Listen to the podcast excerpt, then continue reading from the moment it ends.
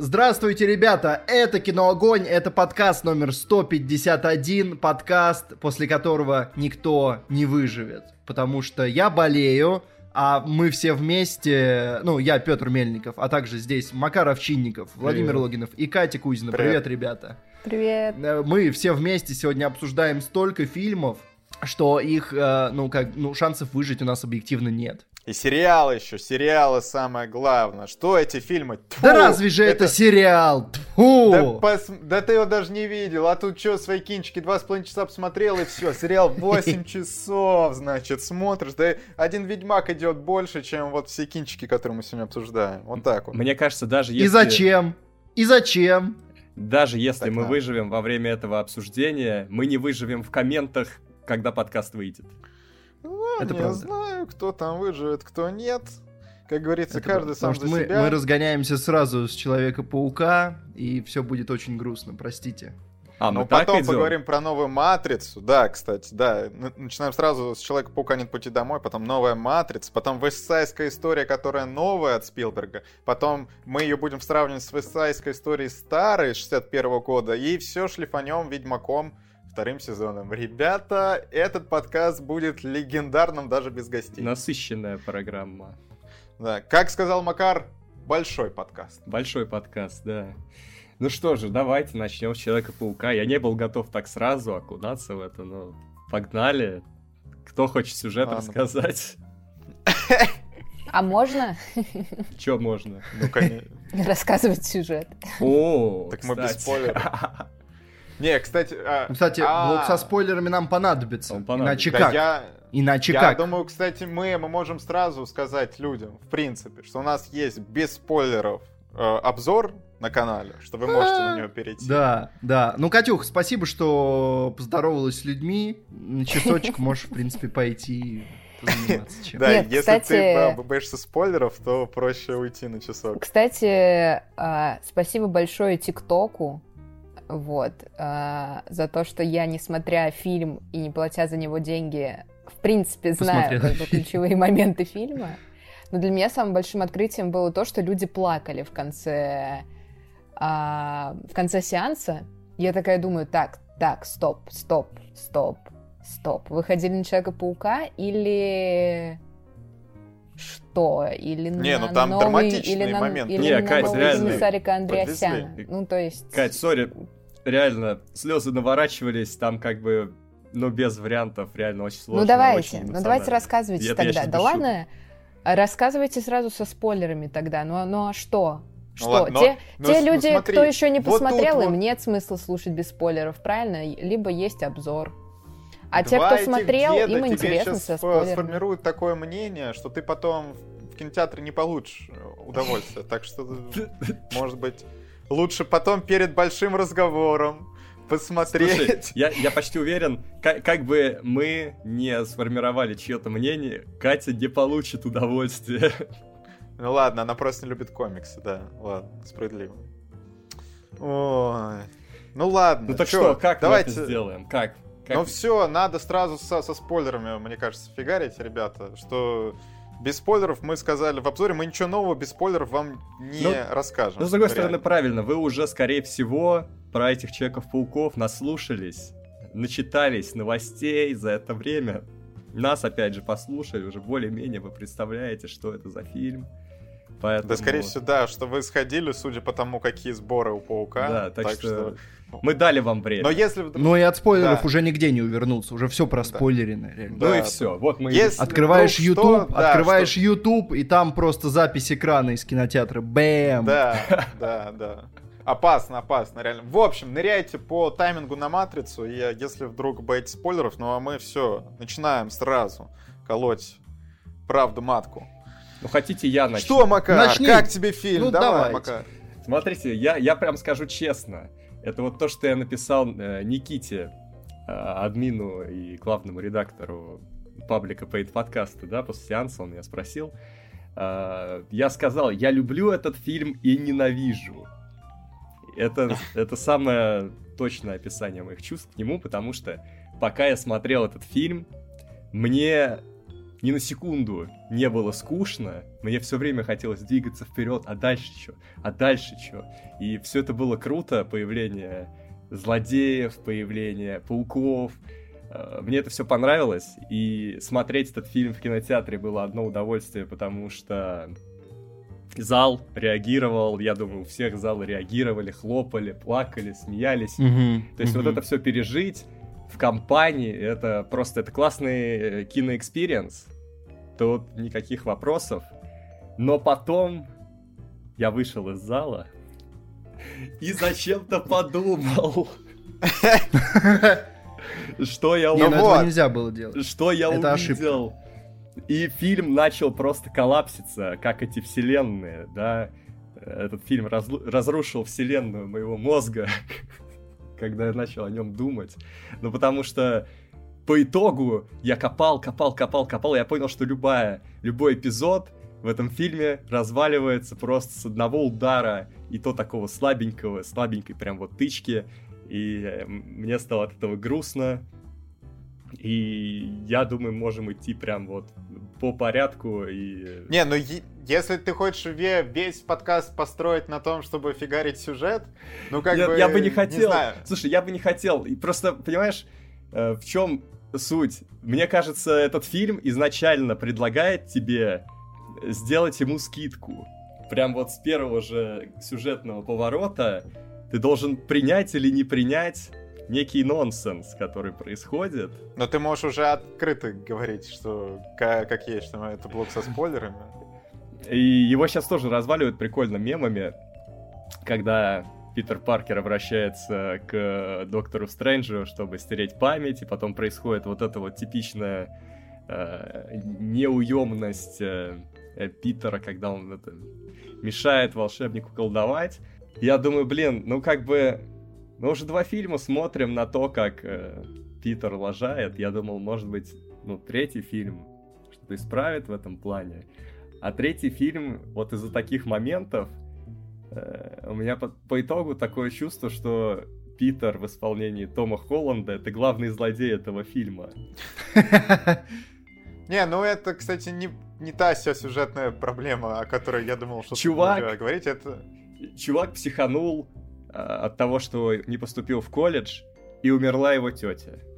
Не, это, это большая, это большая сюжетная проблема, на самом деле, потому что я тоже в этот же момент в кинотеатре, я подумал, серьезно, это ваша завязка? Вот, вот типа поэтому все... То есть я надеялся, когда он вышел из э, здания и пошел по своим делам, я еще на какое-то время подумал, что может быть сейчас э, еще что-то произойдет, сейчас э, будет э, еще какое-то событие, он что-то сделает, что инициирует появление злодеев, они просто появляются после этого, и это реально их завязка, то есть просто чувак накосячил во время заклинания, которое вообще делать было не обязательно в первую очередь, то есть они абсолютно сами стригерили какую-то безумную ситуацию, и ну, к этому, не, этому уже очень сложно сопереживать, потому что ты понимаешь, что люди просто ну, ступили и дальше фильм тебя просит подключиться к тому, как они разрушают жизни себя и своих знакомых из-за того, что ступили. Не, ну, это кстати, сложно. Не знаю, я, я вот не согласен в том плане, что... Я могу понять, то есть я могу понять завязку на ошибке, как, например, было в гражданской войне, когда Ванда взяла и, ну, в, в экстренной ситуации, в очень кризисной, напряженной, где у нее не было возможности подумать, ей нужно было быстро принять какое-то решение, и она э, привела к смерти, все, ее действия привели к смерти людей, что запустило цепочку событий. Я могу понять вот такую ошибку, да, но когда человека ничто, над ним нет никакого таймера, он просто идет и делает несколько последовательно идиотских действий, и это завязка фильма, э, очень сложно потом отделаться от этого ощущения. Да ну, ну смотрите, на самом деле, вот вы, вы так говорите, как будто ну, у него просто не было никаких причин для, для того, что ему реально сейчас комфортно жить и так далее. Нам показали вот первые, со сколько, да, 20 минут фильма, что его жизнь, ну, кардинально изменилась, по сути, что теперь все, я не знаю, за ним следуют по пятам, все знают, что он Человек-паук, это влияет Нет, и это, на него, это и не, на его близких. не то, к чему идет претензия. Блин, вот Проблема в том, что Макар вот изначально начал с, одного по поводу того, что вот из-за того, что он не поступил в колледж, и его это триггернуло.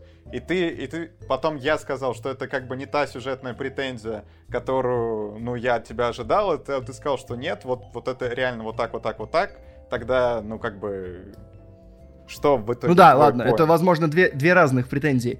Uh, мой поинт в том, что сама ситуация, как Питер косячит и приводит к появлению мультивселенной, она идиотская. Потому что к моменту, когда он называл 567-го человека, который должен помнить, кто он такой, я подумал, да назови ты уже всех сразу. Ну реально, ну после второго можно было. Там он называл 500 человек. Каждый раз он кого-то забывал. Это, ну, забавно, наверное, но когда эта завязка происходящего, и она приводит к смерти людей потом, близких ему, ну, это просто глупость. Не, а я, кстати, я не отказываюсь Ну, ну как, ну ты всех не можешь запомнить. Ну там, ты когда говоришь, что твоя девушка должна тебя запомнить, ты не думаешь, что друг у тебя еще есть лучший? А про тетю ну, как это... ты не вспомнил. Это вот условности подросткового Человека-паука. Говно, говно условности. Ну, то есть, я, я понимаю, ну, это слишком жирная условность, реально. Ну, ну то есть, они просят... И проблема в том, что, ладно, один раз, если бы один раз такое произошло в фильме, наверное, можно было бы смириться с этим и подумать, ну, вот один раз они сделали вот так, допустим, это завязка сюжета, дальше будет получше. Но проблема в том, что там сюжет постоянно идет вот ровно по таким поинтам. Когда Нед просто случайно обнаруживает в себе магию, а потом кто-то говорит, что, о, помните, там э, сказали, что вот у него бабушка была волшебница, и это чеховское ружье. Вы, это, ну, вы серьезно, что ли? Я, кстати, ну, то есть, а если в следующем фильме кто-то скажет, что у меня дальний предок был там э, волшебник, и он тоже окажется волшебником, и без тренировки сможет открывать порталы, которые Стрэндж не мог открывать, там его месяцами просто натаскивали. Ну, ну, ну, чего?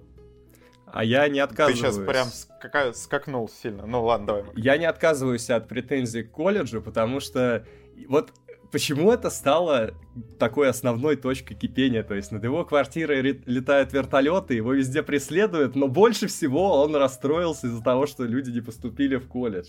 И причем эта проблема, скорее всего, решалась на уровне связи, какие у него к тому моменту, к моменту этого фильма, скорее всего, были. Типа, у него есть очки, которыми можно управлять ракетами, а и там, скорее всего, у него все еще остались друзья, там, эти супергерои. Я думаю, как-нибудь выбить колледж себе было можно. И друзьям тоже. Ну, так ему, на самом деле, буквально сказали же после этого, Стрэндж ему сам и сказал, типа, что ты даже не позвонил. Ну, опять-таки, да, это вот э, еще одна подростковая условность. Как, Мне э... кажется, сценаристы просто это придумали, а потом подумали, блин, ну надо как-то оправдать, зачем мы так сделали. Нет, проблема в том, что фильм полон, он состоит из этих условностей, и он на каждом шагу просит тебя поверить, что персонажи просто там, ну вот делают вот это потому что. И в этом очень чувствуется быстрый на, на скорую руку написанный текст, потому что им нужно было просто объединить пауков, и они шли к своей цели тараном. Они вообще не задумывались над тем, что и как происходит, им просто нужно было по-быстрому склепать такую историю, которая не повлияла бы глобально на все дальнейшее, потому что у меня есть ощущение, что фильм в целом, в конечном счете, какой-то филлер. Слушай, потому скоро... что они а открыли, кажется... закрыли, и, может быть, кроме там появления Венома, ничего глобального больше он не открывает для вселенной. И мультивселенная, которая дальше будет разворачиваться, разворачивается по совершенно другим причинам, вообще не зависящим от этого фильма. Но вот с сюжетом проблема в том, что этот фильм должен был выйти после Стрэнджа, а не до. И, соответственно, им пришлось переписывать много, много чего, но и тут из-за этого, на мой взгляд, появляется, конечно, много дыр. Но и вот с сюжетом я, я конечно, понял, и исходя из того, что мы уже там начали докапываться до того, до, до чего я не, не думал, мы сейчас начнем, что это будет такой душный подкаст. Я бы сразу сказал, что вот от этого фильма можно получить удовольствие, если вот не начать уничтожать все сюжет, все в том плане, вот э, я, как э, и вы, вышел из кинотеатра, и мы потом со с Петром обсуждали, что на самом деле, ну там очень много непонятного. Почему вот э, конкретно вот эти люди, которые знали Питера, появились, а другие не появились, в частности, там Франко, что не, не появился почему-то, еще, еще там да, другие люди, которые да, тоже знали вся секрет. И так, там вот ты идешь, и все, все так нелогично, но с другой стороны, вот я потом оглядываюсь, что вот от этого фильма я получил именно эмоционально, ну, так, как не получал, наверное, очень давно от какого-либо другого проекта. Что я не могу представить вообще вот какой-то проект, кроме Marvel, в текущих реалиях, который вот будет собирать полные залы, которые там, я, я не знаю, все визжат, все супер реагируют, есть ощущение какого-то праздника, и вот атмосфера, ну, конкретно для меня, перекрывает многие косяки сюжета, что я не хочу об этом думать. Я вот принимаю, что во многом, что вы будете там да, дальше говорить, что я вообще абсолютно согласен, что этот фильм можно уничтожать, на ногами этот сюжет об него проходиться и так далее. Но при этом когда вот появилось три паука, я не знаю, я просто орал шутки про спину. Я, я там, не знаю, это, наверное, лучшая шутка года, которая была не, не только, не, не знаю, об этом фильме, а в принципе. Что вот э, потом какие-то фразы, которые кинуты именно для фанатов, вот тети Мейка, которая произносит перед тем, что там произошло, вот, вот эти слова дяди Бен, это тоже очень круто. Ну вот, э, из-за этого как-то от того, какие они мне эмоции дали, вот я вот не могу, допустим, это сравнивать с фильмами, которые я, которым я ставлю 7, допустим. Я понимаю, что, ну, конечно, сюжет глупый, но при этом, ну, это явно там, ну, конкретно для меня, не кино на 7 и даже не кино на 8, потому что, ну, я не знаю, те фильмы, которым я ставлю 7 и 8, они и рядом не стояли в, в плане вот да, того, что этот фильм не дал эмоционально. И самое главное, что сразу после выхода из кинотеатра мне захотелось еще раз ходить, еще раз посмотреть. И я все еще вот с таким же ощущением, что хочется сходить вот за, за этой атмосферой, за всем этим. Ну ладно, ребята, я сказал, мочите. Слушай, на самом Просто деле... мне кажется, это абсолютно, абсолютно бессмысленное обсуждение, потому что мы э, в, в тех же сценах, про которые ты говоришь, ну, вот я тоже испытывал эмоции, но я просто не понимаю, с какого перепугу мы вдруг должны именно этому фильму дать большую скидку на, на право не быть фильмом вообще. Мне кажется, То это... есть творить полную дичь, и уходить абсолютно сухим с этим. Мне кажется... Я, я, ну, сейчас, извини, Макар. Давай. Ну, давай, ладно, давай. Я как раз хотел У дополнить... меня просто длинная мысль была. Доп дополнить мысль, что даже вдвойне обидно из-за того, что этот фильм выезжает даже не за счет своих заслуг, а из-за той ностальгии, которая накопилась. Сам-то он почти ничего не делает, по большому счету. Он просто вбрасывает безумное количество персонажей, которых все ждали. Не, ну слушай, ну там есть у, у этого фильма есть хорошие драматичные моменты. С, с той же тети Мэй, с концовкой, где Пя Питер, ну, по сути, приносит себя в жертву, что я его жизнь... Поспорил бы. Как кардинально меняется, что, ну, это такой хороший эмоциональный момент, на мой взгляд, который никак не связан с ностальгией. А какая жертва? Ну, то, что, по, по сути, все, абсолютно все его забыли, и теперь он, ну, без близких людей, без друзей, Слушай, без любимых. Слава богу, стать такого человека вообще врагу не пожелаешь э, в компании да ну, блин, себя. Ну, все. Не, ну ладно, это же... Нет, короче, ну, я закончу мысль, я закончу мысль, вы меня перебили, вы меня перебили, а мысль, блин, она была долгая. Давай. Короче, я про то, что я не понимаю, почему мы должны этому фильму делать скидки. То есть, да, у него есть эмоциональные моменты. Шутка про спину, я орал абсолютно. Когда появлялись пауки, я сидел такой, а они появляются! Но вместе с тем, в ту же секунду я думаю, ну как тупо они появляются, ну как поспешно, как как просто они вылупляются в этой квартире вдвоем сразу, вместо того, чтобы, я не знаю, эпично подъехать в момент какого-нибудь экшена, да, помочь да. реально герою в момент, когда ему это нужно. Они просто появляются в квартире. И, с одной стороны, окей, это мои ожидания, да, э, я убираю их, они просто появляются в квартире, потому что чувак неожиданно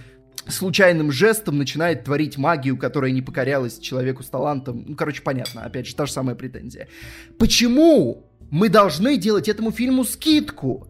Ностальгия, да. Э, юмор, ну, есть там хорошие шутки. Я бы не сказал, что это самый смешной. Там, мне уже пихали за Шанчи. На Шанчи я гораздо больше смеялся.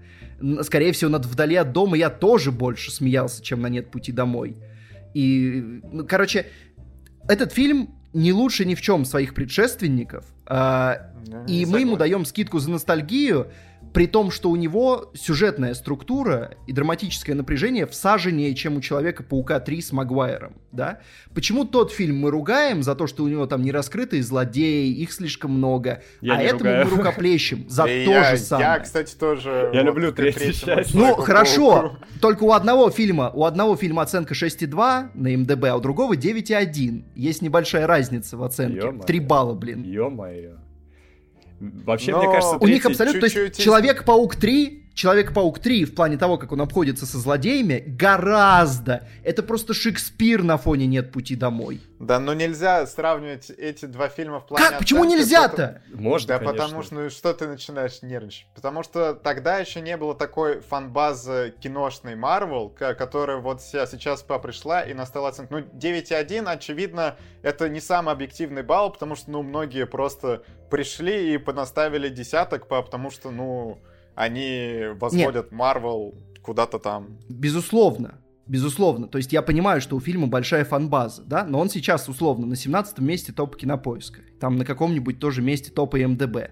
Э, я все понимаю, всю фанбазу, но этот фильм так переоценен при всей своей... То есть если бы у него сейчас была оценка пониже, и люди бы говорили, что ну классная ностальгия там, но как бы это как фильм, это странно. Но люди рукоплещут этому фильму, игнорируя такие проблемы, которые, за которые они сжирали другие фильмы. И я вот этого совершенно не понимаю, чем этот фильм, помимо ностальгии, которая довольно криво вклеена местами, заслужил все вот это. Ну, на мой взгляд, потому, Потому, что в этом вот- фильме, кроме ностальгии, нет вообще ничего Ну, хорошего. Ну нет, ну вот э, тут я, я с тобой не согласен в целом, что что я, я уже и Макар говорил, что есть со свои эмоциональные моменты хорошие в этом фильме без ностальгии. И плюс, что, ну вот, э, о чем мы обсуждаем, ну какая оценка условно у фильмов от э, зрителей. Но это уже их дело, а в целом, что ну, нам, нам нужно от этого волноваться, то, что она высокая или низкая, ну, я Ну, не знаю, не, это, ну это- фильм Это просто плохой сигнал, потому что это значит, что когда будут делать следующие фильмы, они будут знать, где планка находится. И она уже не так высоко находится, люди могут и так посмотреть э, Человека-паука. Слушай, ну чтобы вот такой фильм ус- условно получился, тут ну, нужно годы к нему подводить, как в итоге и вышло.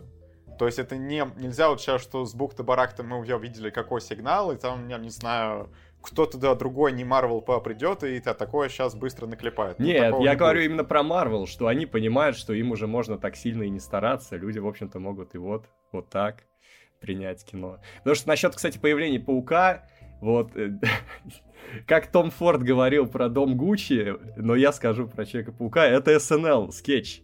Вот эта сцена и сцена, где они обсуждают э, там паутину, все вот это, я могу представить себе, что в SNL они бы собрали этих трех актеров, и они бы разыграли такой скетч вообще без проблем. Мне кажется, после, фи- после мультика через вселенные вообще так делать было, ну, странно, потому что уже был образец, как это можно сделать драма- драматически правильно.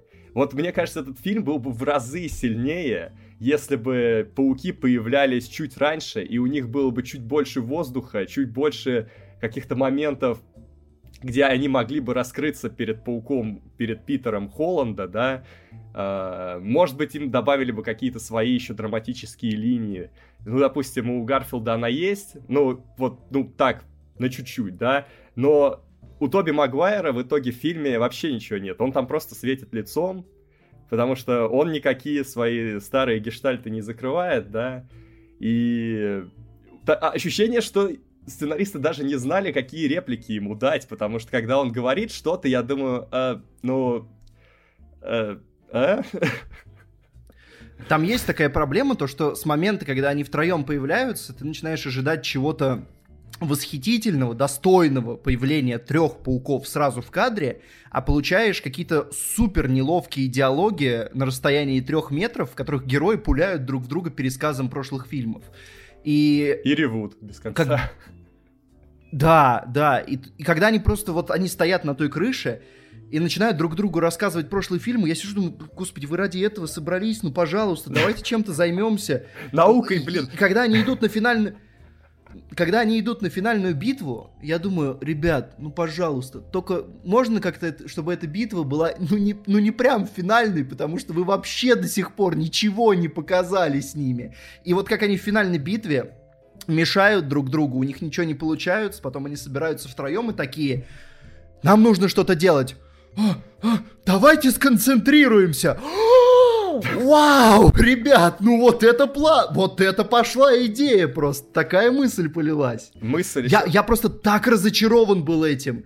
У них такой масштабный замес. Они привели сюда такую толпу классных злодеев, такую толпу три паука. Я так рад их видеть. И они просто стоят и болтают, и болтают, и болтают. Какие-то абсолютно нелепейшие идеологии, которые перемежаются хорошими шутками иногда, но темпом на абсолютном нуле. То есть они просто, они не дают тебе никакой новой информации. То, к чему они приходят, они приходят очень легко, потому что нет времени ни на какие усилия. У них нет плана, они придумывают план за секунду, один диалог им нужен на это. Они не могут Э, из, э, как, им нужно победить злодеев, они такие, слушайте, давайте сделаем вакцины, которые их э, излечат. И Магуайр такой, слушайте, я как раз думал об этом.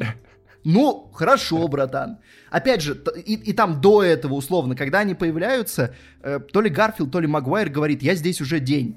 А что ты делал? А где ты был?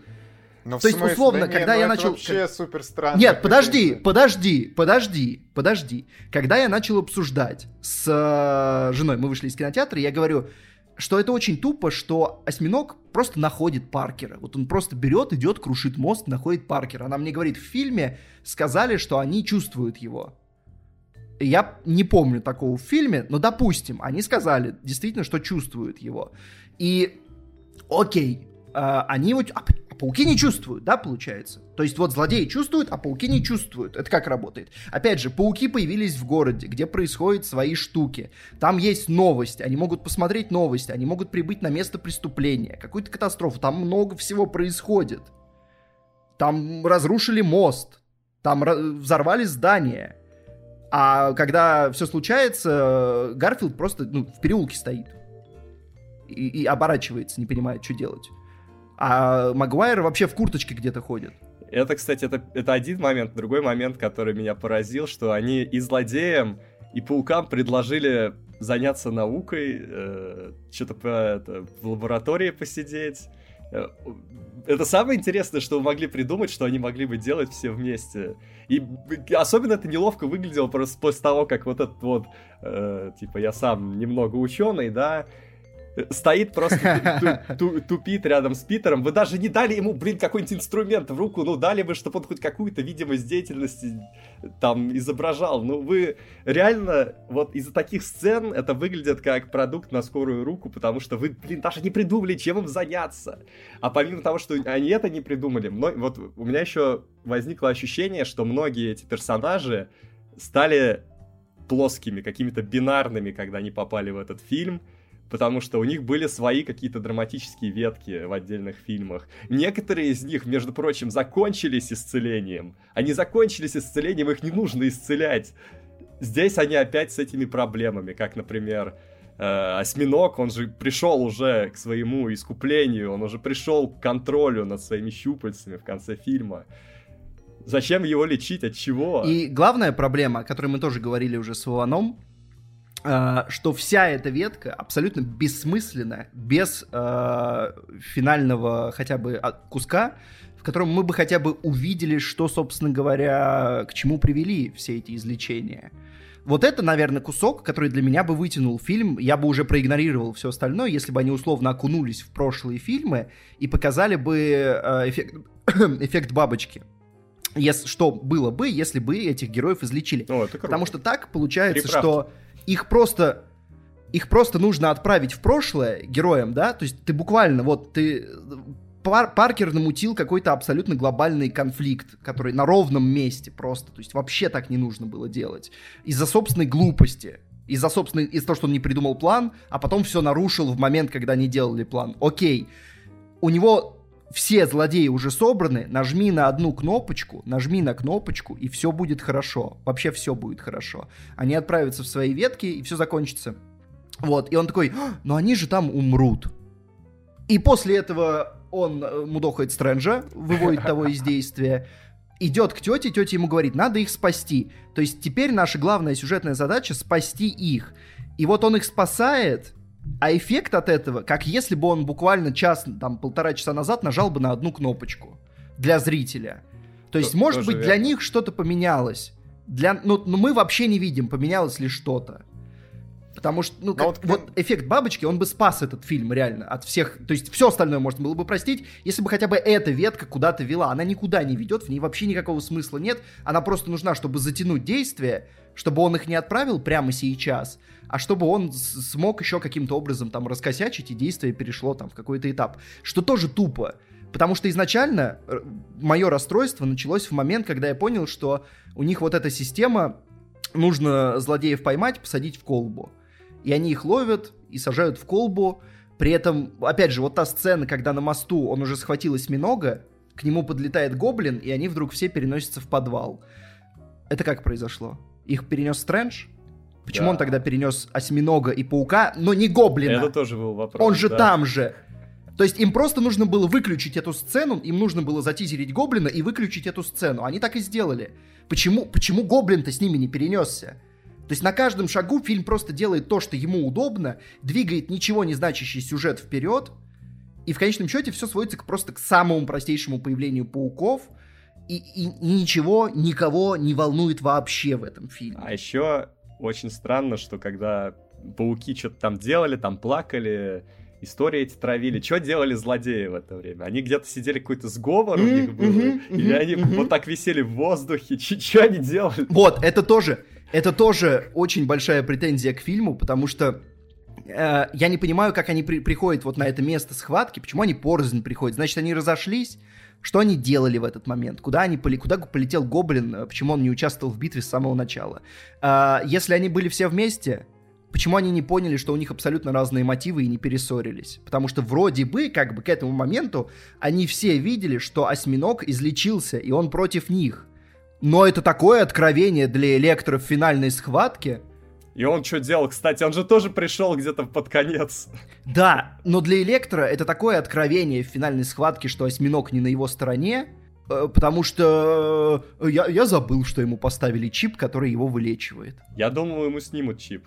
Хотя бы. Там, чуть дальше. Да, ну то есть это прям супер-супер-супер ленивая история. То, что Не, герой пацаны, просто говорит, так, короче, забиваем стрелу, и просто супер лениво они приходят все на финальную битву. Очень много хе- хейта прям вы выплескиваете, что у нас какой-то прям хейт подкаст, я, я не знаю, ну вы прямо... А. Окей. Сейчас, ну, а как? Ну, понимаешь, еще я, я, я просто не понимаю.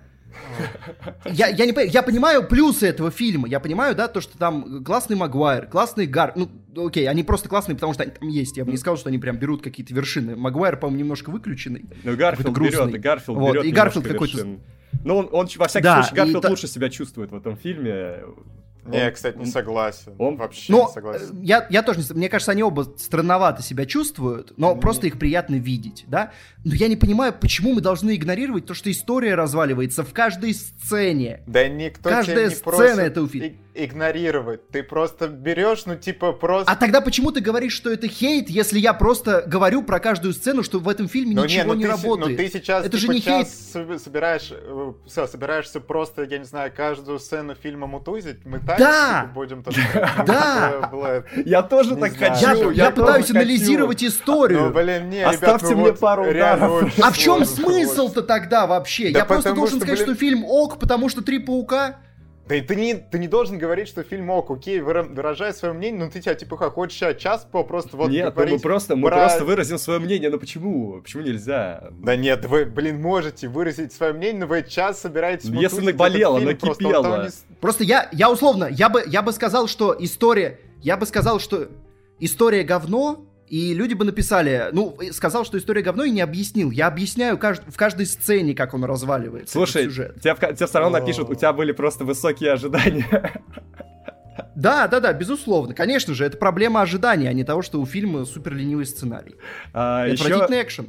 еще, Но об кстати, этом пот- еще я потом хотел сказать. насчет э, финального экшона, вот меня начинает уже бесить, что они финальную локу, я не знаю, после Человека из стали они решили выбирать максимально пустынную локацию, чтобы, не дай бог, какие-то люди там случайно не пострадали в кадре в фантастическом Не, ну слушай, фильме. ну вот герои сами выбрали эту локацию. Да это не Чё- они выбрали вот эту проблема? локацию. Да это, в смысле? это, Они сами ее выбрали. это сценарист Не, ну выбрал погоди, им ну эту это вообще- локацию. Да ну нет, ну это супер глупые претензии. Ну, ре- ну Ну, реально, слушай, ну, это уже это не глупая претензия, теперь куда. финальные Да бои нет, всегда да- на пустырях происходят. Да уже сцены... Да нет, да погоди, да нет, в- неправда, да это же это не супер логично.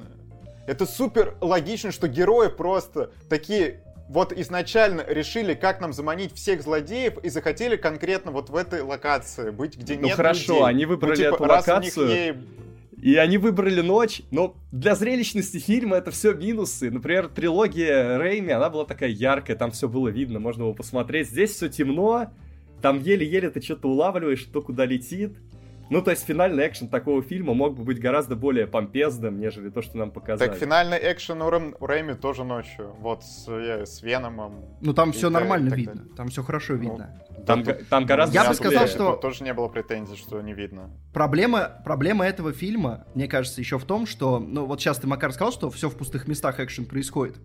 Но фильм, который тебе не нравится, э, прошлый паук вдали от дома, который мне нравится больше всего в итоге из этой трилогии, вот у него не было никаких проблем с этим. А, ну в принципе, Вот да, там да, да, да, да. был масштаб, там был бой. Финальная схватка в Лондоне, где бегут люди, где сталкиваются машины, где огромный ураган, реальные локации, днем.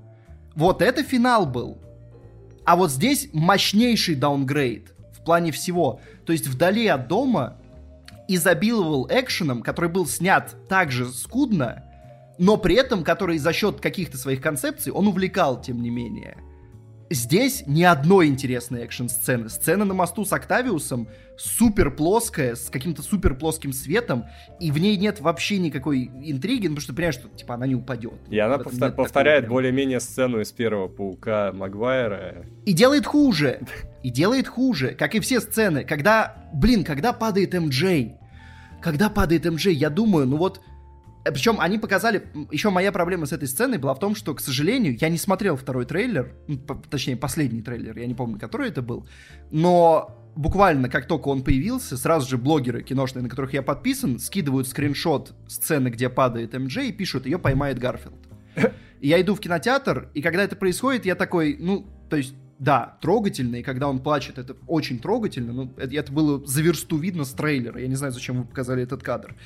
И это хуже сделано, чем в фильме, в оригинальном. Ну, оригинальный То есть фильм, этот конечно. паук отсылается, а, потому что вот там, когда он прыгает, когда он пуляет эту паутину, как это снято, в каком слоумо, и как это дешево, как это дешево и скучно здесь.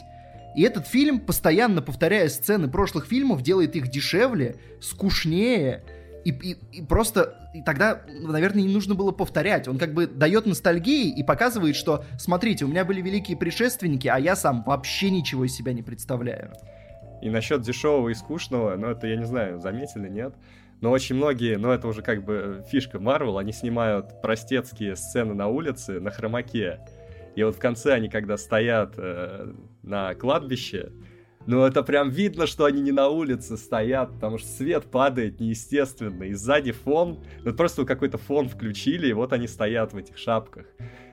То есть, ну вот реально, фильм из-за этого кажется мертвым, когда вот очень многие сцены, которые можно снять на натуре, снимают э, в павильоне. Я здесь согласен э, с Ноланом, что зрителя все-таки нельзя обмануть. Ну, точнее, можно, но они уже не пытаются даже, что это снято э, в павильоне, это видно, это палец. И это бесит уже, честно Не, ну, говоря. кстати, мне, мне кажется, мало у кого как этой сценика, кроме тебя, были претензии. Ну, типа, не знаю, просто сцена на кладбище. Типа, а какое там... Как она да, должна быть живая? Ну что вот из-за из Да света блин, к- когда ты снимаешь станет ее лучше? на улице, а, ты понимаешь, что герои там, а когда и- снимаешь э, в павильоне, ты понимаешь, что это постанова. Понимаешь, и Ну, магия кстати, я кино вот тут вот рушится. не заметил ничего. Ну, не знаю, но это вот ты э, кон- конкретно это заметил, но я, я думаю, что немного кто, ну вот конкретно к этой сцене какие-то претензии, не знаю, сцен как сцена. Вообще всё совершенно нормально было. Но она повторяет эм, очень похоже по рисунку сцену такую же из высокого напряжения. И что? Она сделана хуже. Я ну, считаю, это по, вот реально чисто субъективное мнение вот по, по поводу вся всего. Ну, подожди, ты ну... хочешь сказать, что эта сцена лучше, чем а, аналогичная сцена в высоком напряжении? Да нет, я ее вообще не сравнивал с, с этой сценой, я сейчас честно Там помню, очень похожий кадр. Там, ты просто там супер говоришь, похожий что каждая кадр. сцена, типа, сделана хуже. Ну, не знаю, вот я во время просмотра этого фильма ни разу не думал, что что-то сделано хуже, там, ничего как это, что я ну, конкретно я просто получал удовольствие от того, что в итоге получилось. А в итоге, ну... ну я, вот, вот это меня очень раздражает. То есть я понимаю позицию людей, которым понравилось, но я абсолютно еще не понимаю. Да То не, есть, ну, ну также можно вот... на любой фильм приходить и говорить, я просто получал удовольствие. Ну так а что? А в итоге от фильма ты должен либо ты либо получаешь удовольствие, либо не получаешь удовольствие. Я, если ты Почему получил... меня ругали, когда мне понравился Терминатор 6? Вот это ты мне можешь Стой, объяснить? Стой, блин.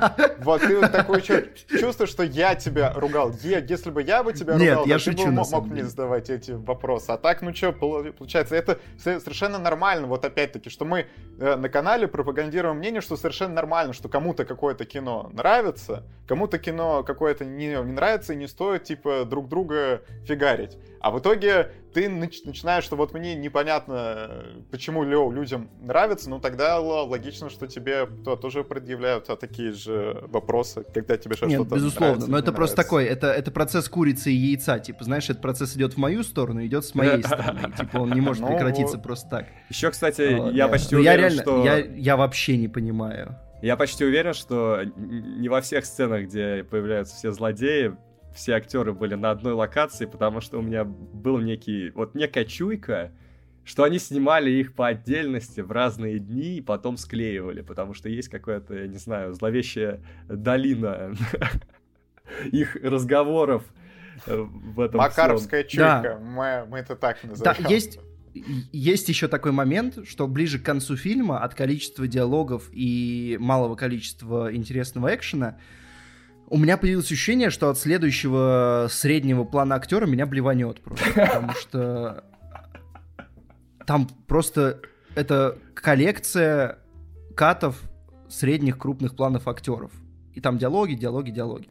Потому что они постоянно там говорят, и кадр все время смотрит самой обычной восьмеркой и даже не пытается выхватить их как-то со стороны, дать им проговорить реплики э, друг другу, покидать их.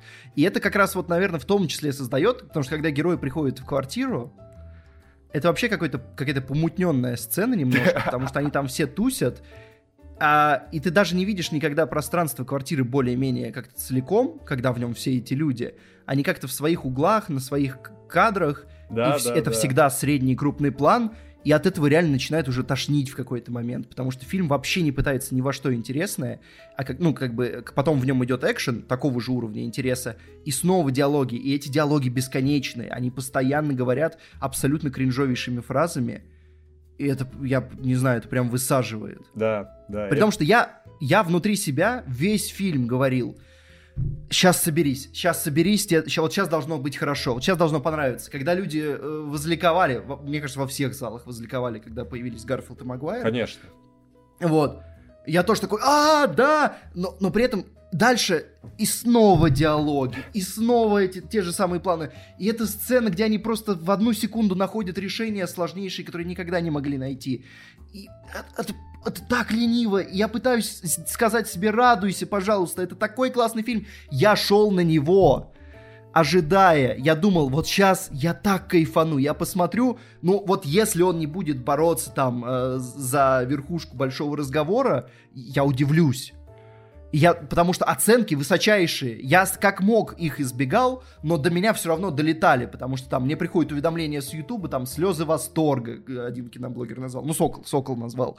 Вот, я думаю, господи, замечательно, я обожаю пауков, я так буду рад, когда появится Магуайр, когда они включат ту самую тему на его появление или там в какой-нибудь другой момент. Я думаю, я так буду рад. Потом они ее включают, и так всаживают эту сцену. Я сижу, когда они включили саундтрек оригинального Паука на сцене, когда песочный человек превращается в себя, и они посреди этого саундтрека делают пошлейшую склейку на Магуайра, а потом снова на него, потому что если де- не делать склейку каждые полторы секунды, зритель уснет, видимо, по представлению монтажера. Я сижу думаю, господи, ну почему так-то? Ну почему все кстати, так? Насчет этой сцены тебе не показалось, что они просто вырезали этот кусок из третьей части Человека-паука и реверснули? Потому что мне кажется, это сцена, где он рассыпался, а тут он наоборот ссыпается.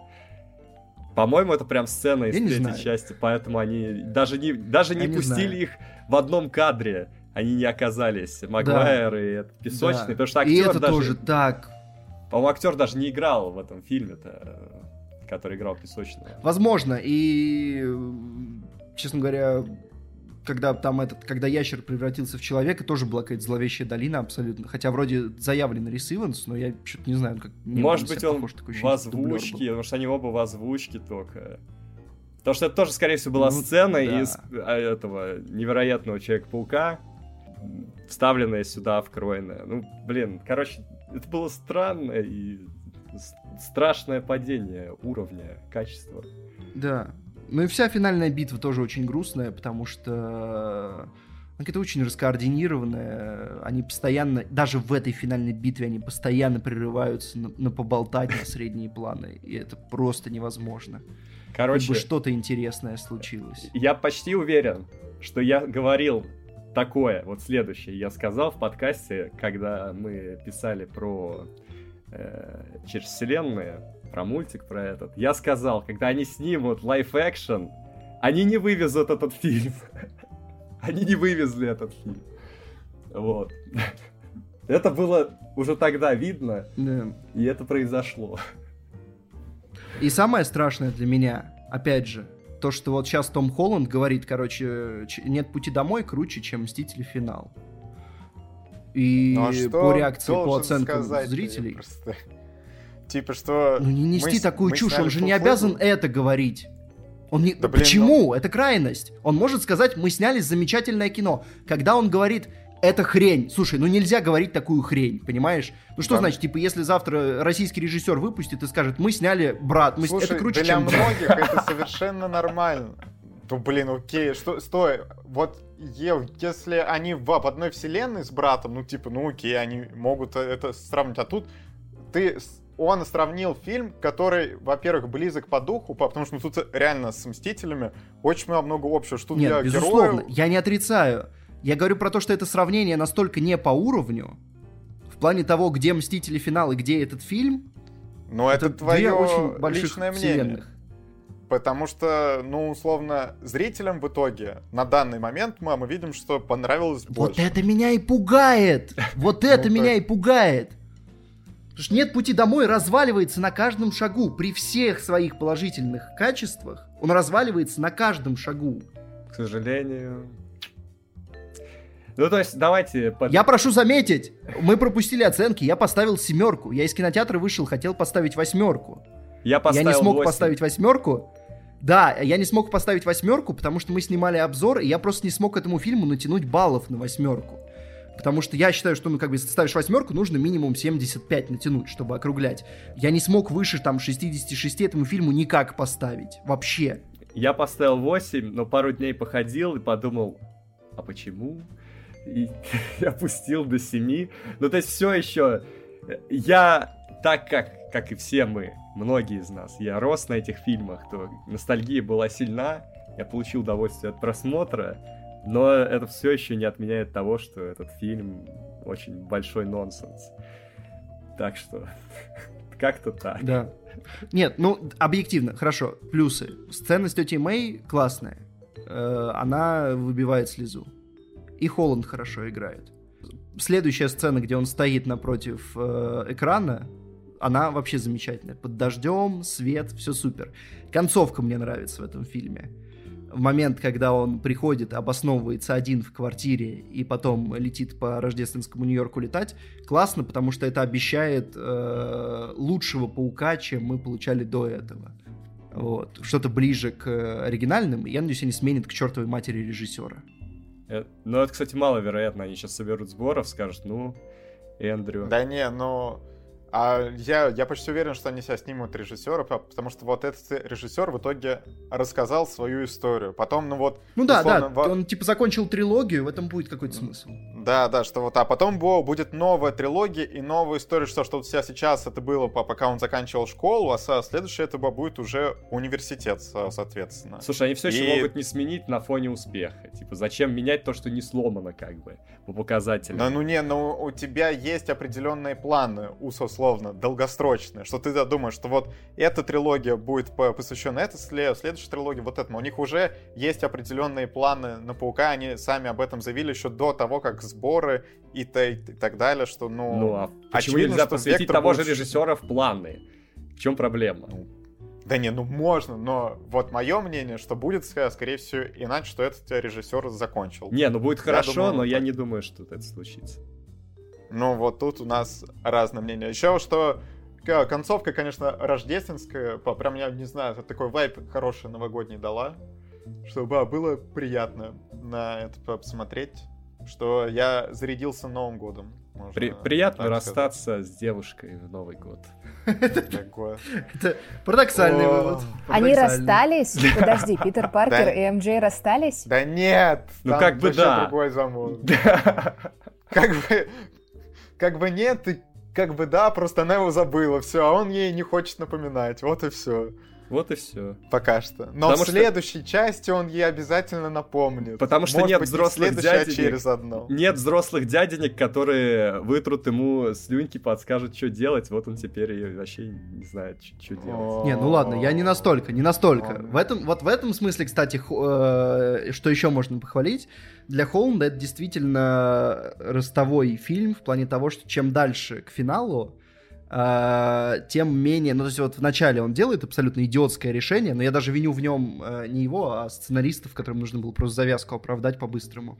Вот, но именно как персонаж, то есть вот с момента э, смерти Мэй и до финала, он в целом довольно по-взрослому себя ведет. А приколись, если выйдет... В этом смысле, след... опять же, это обнадеживает. Приколись, если выйдет следующий фильм, и он начнется также с какого-то очень глупого решения Холланда, и ну, они... это будет капздец. И он будет опять капздец. будет исправлять, героически исправлять свои ошибки. Вот еще хорошее, вот еще хорошее, что есть. А, то, что, как мы предполагали, ну и обсуждали, э, что грустно, что опять пауку дают э, наставника, а, отца в этом фильме, Стрэнджа они как они тоже понимали это, и они поэтому довольно красиво так символично его скинули, что абсолютно э, глупо сюжетно, но как, если рассматривать это как историю в отрыве от конкретно того, как она написана, это неплохо. Ну, Нет, да, в целом... тут почти ничего не делает. Если рассматривать историю в отрыве от того, как она написана, она становится немножко лучше. Но, я, я но она не становится я, хорошей все еще. Я назову еще плюс, что мне понравилось. Мне понравилось, что, например, Дефо явно берет все, э, что ему Дефо тут... лучший вообще. Что ему Просто... тут дали. Он реально очень хотел, видимо, и постарался сделать все свои появления эффектными. И, Кстати, ну, и, не, и он не классно думаю, что он хотел. Я думаю, он просто профессионал. Ладно, сори, давай. Ну, может быть. Ну, и он классно делает вот эти переходы от одной личности к другой. То есть э, ты ему веришь, что ты ему не веришь. Хотя я все еще не понял, как Холланд разгадал его, но типа, ладно. Э, О, кстати, за, забавно. Это паучье а, чутье. Да, это Нет? была по, по паучье чутье. Макар, скажи мне, что вот э, ты, а ты ведь играл в игру по пауку? Которая последняя? Да. Мне не понравилось, который... я, ее, я ее бросил после первого, после первой миссии. О, ладно, все, все, все, понятно. Ну, там как, короче, перед фильмом Холланд говорил, что будет отсылка к игре, и, короче, угарно, что вот я всегда думал, какая отсылка, какая отсылка, а там э, тетя Мэй вот работает в э, приюте, по, прям как в, в игре. Я, я, кстати, по-моему, в комиксах, ну, по крайней мере, в оригинальных, такого не было. Может быть, э, в каких-нибудь, но в целом вот именно из игры. Я вот, вот это узнал, и тут то, то же самое, что вот она в приюте работает. Ну, Холланд Было много чего говорит. Он, мастер, он сказал, что Эндрю Уотт мастерски э, повторил какие-то режиссерские приемы Сэма Рейми. Я что-то до сих пор в замешательстве. В каком месте это произошло? Ну, допустим. Там чуть-чуть, чуть-чуть по-другому режиссера зовут, я поправлю. Джон Уотсон. Джон Ну, Уотсон. Да, да. Др- Вот другой Да. человек. Ладно. Согласен, про мастер... Это он загнул, конечно. Да, потому что мастерски. Да, ладно. Но Короче. в целом, реально, ой, Владимир, ты сейчас зря это сделал. Ну а что вы тут это...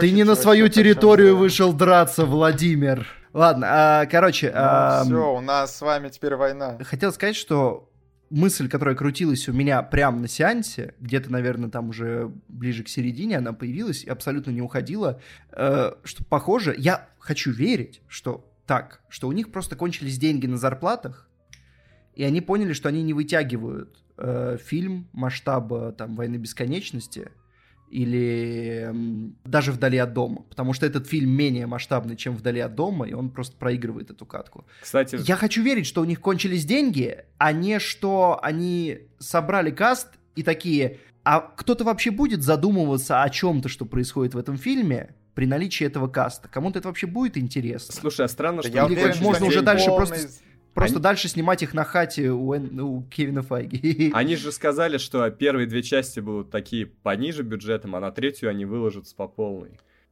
Да они были в Ну- полной заднице из-за того, что вот э, это ведь все сопровождалось карантином, вот из изначально, по потом, чтобы были сдвиги, при- пришлось прямо на съемках переписывать сценарий, что-то перепридумывать, и типа то, то, что они просто вот по- прямо сейчас не, не говорят, что ребята, ну условно, мы были в полном де- дерьме, но вот Хо- Холм не, не выходил и не говорил, что, блин, э, ребят, ну вот, фильм мог быть лучше, если бы всего этого не, не было бы. да. Что вот то, то только из-за этого сейчас, Ну, все об этом та- ну, говорят, но в такие, целом- ну, такие штуки они приберегли на случай, если бы фильм провалился, они бы что-нибудь такое сказали, как бы.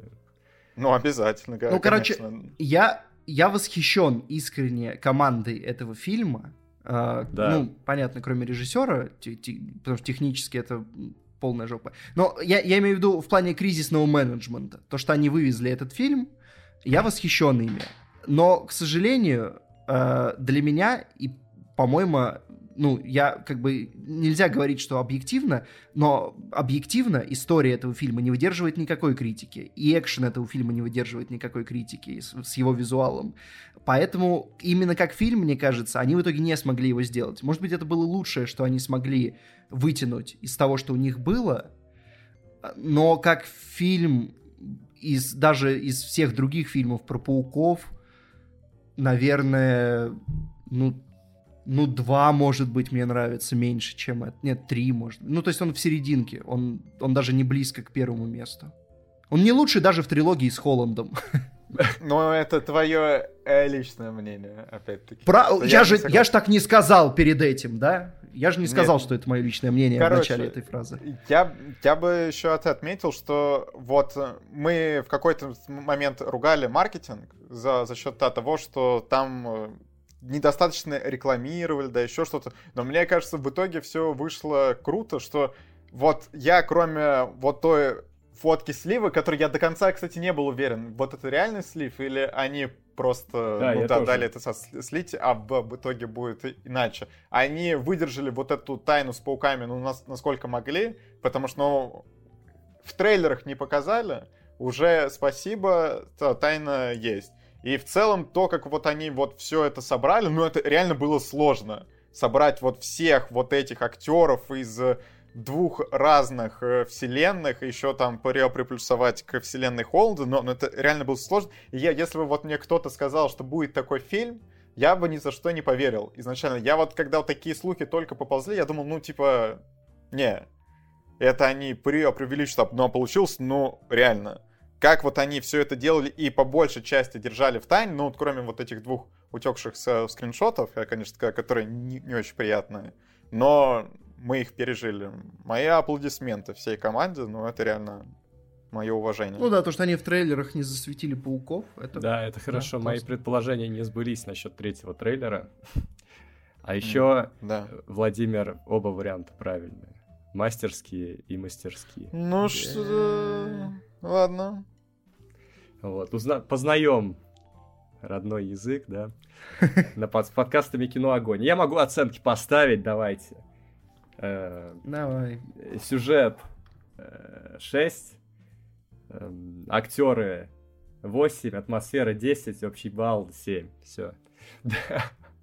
Атмосферу я ставлю 10, потому что, ну, пока я смотрел фильм, я был вот в том, что они дали. Это было 10.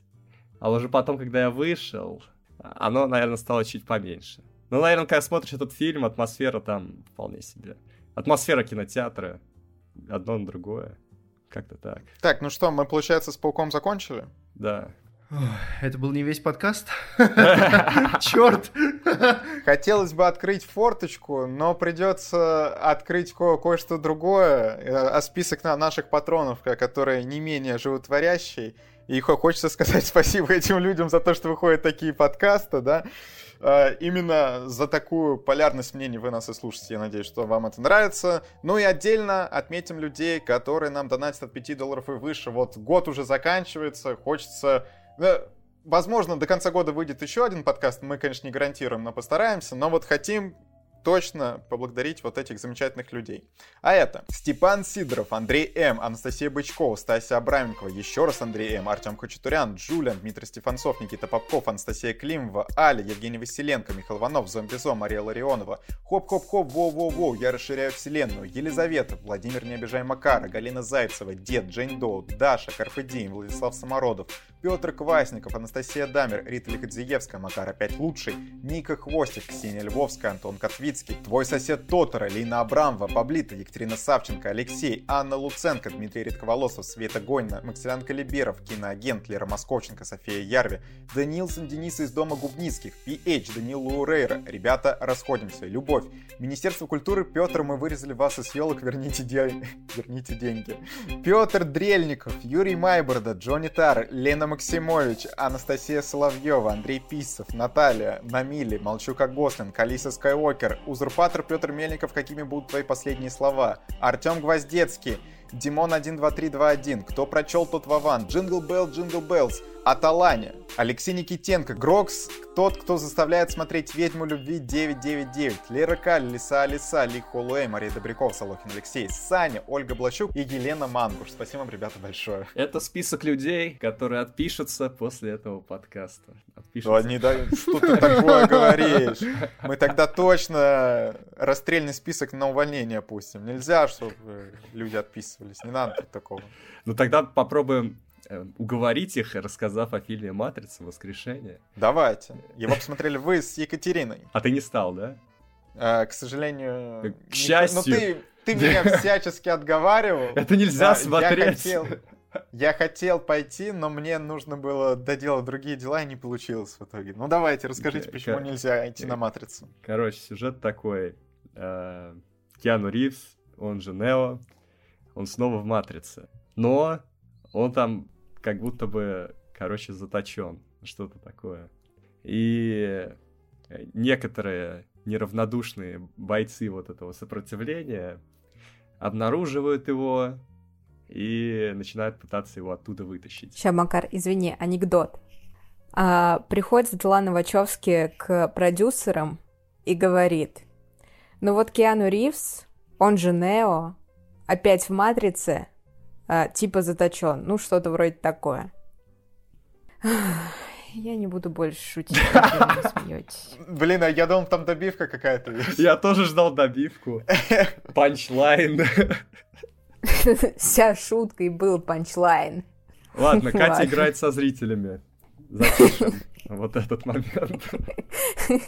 Э, смотрите, на самом деле, я просто что хочу сказать. Я, я даже не, я не буду рассказывать сюжет дальше, Просто потому что, ну, тогда там смотреть будет совсем нечего. Если вы все-таки соберетесь это сделать, то лучше с этими вводными и хоть покру покрупиться сюжета вы оттуда вытянете. Вот. А что я хочу сказать? Я шел, на самом деле, с неплохим чувством на этот фильм, потому что, в отличие от многих, мне трейлер понравился, потому что я почувствовал, что вот с таким подходом, да, они сменили цветокор, э, сменили стиль, я подумал, да, может быть, они сняли другое кино, но неплохое кино. То есть, может быть, они нашли способ переосмыслить что-то, подать эту историю по-новому, с теми же героями. И поначалу все было действительно так, потому что в первые, первые, ну, 20 минут фильма было много неплохой иронии, самой иронии, такого какого-то мета-объяснения всего происходящего, и в том числе, я так понимаю, там были даже шутки над э, процессом согласования и создания этого фильма. И это было интересно, это было круто, но э, потом они просто... То есть они в, этот, в эти первые 20 э, минут обещают зрителю какое-то другое кино. И я был очень как бы вот прямо вот, давайте, я готов его получить, но потом просто так выходит, что они не дают это кино. Я вышел из зала, и я думаю, многие вышли из зала с вопросом, а, а зачем? То есть вот два ностальгических фильма вышли на одной неделе, и как ни странно, Человек-паук очень сильно, даже вот при всем том, что мы сейчас наговорили минусов, он очень сильно выигрывает э, по, по многим пунктам, потому что хотя бы, ну, то есть некоторые вопросы зачем можно убрать, потому что, мне кажется, там есть ответ, а здесь зачем они возродили эту историю, потому что конфликта так в фильме и не появляется особо, как и, я не знаю, достойного противника, что ли. И самое главное, не появляется развлекательной составляющей, потому что я думал, что даже если это будет плохой фильм, то на каком-то минимальном уровне будет развлекательная составляющая, там, экшен, э, трюки, ну, хоть, хоть что-то, все-таки это матрица, и я думаю, у фанатов по всему миру по-любому ну, то есть, может быть, у них не было ожиданий, да, никто и не ждал «Матрицу», но, во всяком случае, те, кто делали этот фильм, наверняка могли бы задуматься о том, что если они делают этот фильм, то у фанатов ожидания появятся, и ну, хоть на каком-то уровне их надо будет удовлетворять. И вот этого тоже не было. То есть даже как какой-то боевик, этот фильм не работает. Потому что, ну, экшен в финале, он довольно скучный, скудный, и я бы сказал, вообще весь этот экшен этого фильма довольно утомительный, потому что чаще всего он просто копирует э, какие-то ключевые драки из первых частей, которые прям максимально узнаваемые, даже если вы одним глазом там издалека на кухне видели «Матрицу» по телевизору когда-то, э, вот, вы узнаете эти сцены, и как бы ничего нового не добавляет. Поэтому, опять же, было печально, потому что как бы я не относился к «Матрице», мне там ставили низкие а, оценки, но я объективно понимаю, что это был новаторский проект, э, в который, ну, вкладывали душу, во всяком случае. В этом фильме души нет. Кать, в этом фильме вкла- вкладывали деньги. Тебе слово расскажи, ты вообще, как ты, ты как, как у тебя со старой матрицей, как, как ты пришла смотреть новую матрицу? И как? И На самом ты... деле, я же вообще не фанатка трилогии, и я смотрела матрицу только первую. Вот. А, и я не хотела смотреть «Матрицу», но сложилась следующая ситуация, поскольку я а, выросла в, в поселке городского типа, где существует полтора кинотеатра. И так получилось, что начинается премьера «Паука», на следующий день премьера «Матрицы». Я такая думаю, ну, отлично, «Матрица» мне не интересна, я на нее не пойду, посмотрю Человека-паука, вот, собственно, какой-никакой набор к обсуждению для подкаста и готов. Солянка будет сварена. А, но поскольку в местном кинотеатре был только один дневной сеанс, а, на который, естественно, все билеты уже были распроданы, потому что там четыре с половиной ряда, а, на Человека-паука я не попала. Вот, и думаю, ну, наверное, тогда я ничего не посмотрю по подкасту, и это тоже будет какая-никакая солянка. Вот, посижу, поулыбаюсь, никто этого даже не заметит. А, и тут мне молодой человек говорит, слушай, ну, матрица прикольно, да, пошли посмотрим. Я такая говорю, ну, зачем? Ну, то есть, мы же не мазохисты, да, мы вроде нормальные люди, зачем нам это нужно? Вот. Э, но в итоге думаю, ладно, нехорошо все-таки приходить на подкаст ни с чем. Посмотрю «Матрицу», занесу денег, будет нормально, слава богу, а, будет ненормально, с Макаром похейчу. Вот. В итоге а, как бы 20 минут до начала сеанса Макар пишет, э, я вас умоляю, не идите, пожалуйста, на матрицу, не теряйте свое дело, а я уже сижу в машине и такая пишу, ну, ты, конечно, вовремя сказал, но есть одно но. Вот. Э, и в итоге я сходила на матрицу. Что я могу сказать? Ну, Киану Ривз красивый, да, все-таки казахские корни, они с годами прорастают еще больше. Да, безусловно. Даже, ну и, в смысле, не даже, но Кэррион Мосс тоже красивая. Да, да, безусловно. Начало было непонятно, а зачем оно вообще нужно, да, потому что это фильм и не для фанатов, ну, то есть, если ты идешь на матрицу с целью поносталь... поностальгировать, а как круто там было, помните? Не. Я ходил с фанатом а. матрицы, у него просто его разорвало на этом сеансе. Вот, да, то есть и не очень понятно. Не, не очень понятно. Ну, я вот просто рассуждаю с продюсерской точки зрения, да, вот мне приносят сценарий, говорят, дай денег. Я такая думаю, здорово, хорошо. Вот вы мне приносите а, проект, ну, сценарий для франшизы, да, а какая целевая аудитория? Кто ваша целевая аудитория? Фанаты этой франшизы? Нет. Это не они. А, и судя по тому, что фильм, в принципе, как бы адаптирован под современные реалии, да, когда а, Нео это там уже не клевый чувак, а человек с э, психическим расстройством, да, который становится вообще жертвой фильма, ну, это, короче, отдельный разговор. Да, но это а... можно чуть со спойлером просто сказать. Да, да, да, да, это мы, это мы потом еще а, скажем. То есть, как бы очевидно, что фильм адаптирован под современные реалии, под современные повестки, да, какие-то вопросы, которые волнуют вот в большинстве своем современного а, человека, но нет, типа, да, вот, ну, Uh, вот я современный человек, да, не фанат матрицы, мне не интересно. Uh, причем приходили, uh, вот со мной на сеанс приходили молодые люди, да, ну вот прям мальчишки, школьники какие-то, они сидели, играли на сеансе в Бравл Старс, им тоже не интересно. Ну то есть, кто ваша целевая аудитория? Непонятно. И, а это на самом деле один из главных, э, вообще главных проблем к фильму, потому что э, это вопрос не только экзистенциальный, да, собственно, а зачем вы фильм снимаете. Это вот из коммерческой точки зрения непонятно. То есть вы, вы пытаетесь собрать кассу, а с кого? Ну, с кого вы собираетесь ее собирать-то? Ну, как бы, ну, вот пришла я, да, занесла вам денег, я осталась недовольна. Всем остальным сказала, кто любит матрицу и кто не любит матрицу, всем сказала, на матрицу не идите, все, вы не собрали кассу, ну и чё, чё вы добиваетесь-то?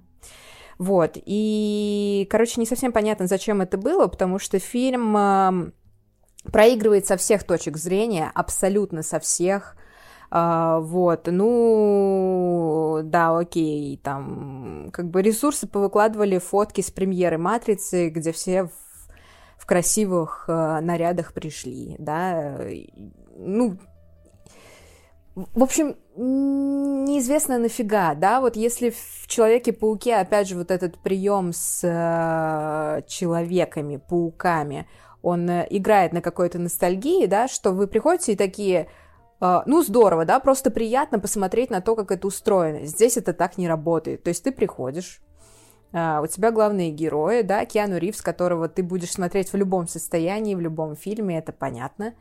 А, ну, не, нету, короче, никакой э, ностальгической нотки в этом.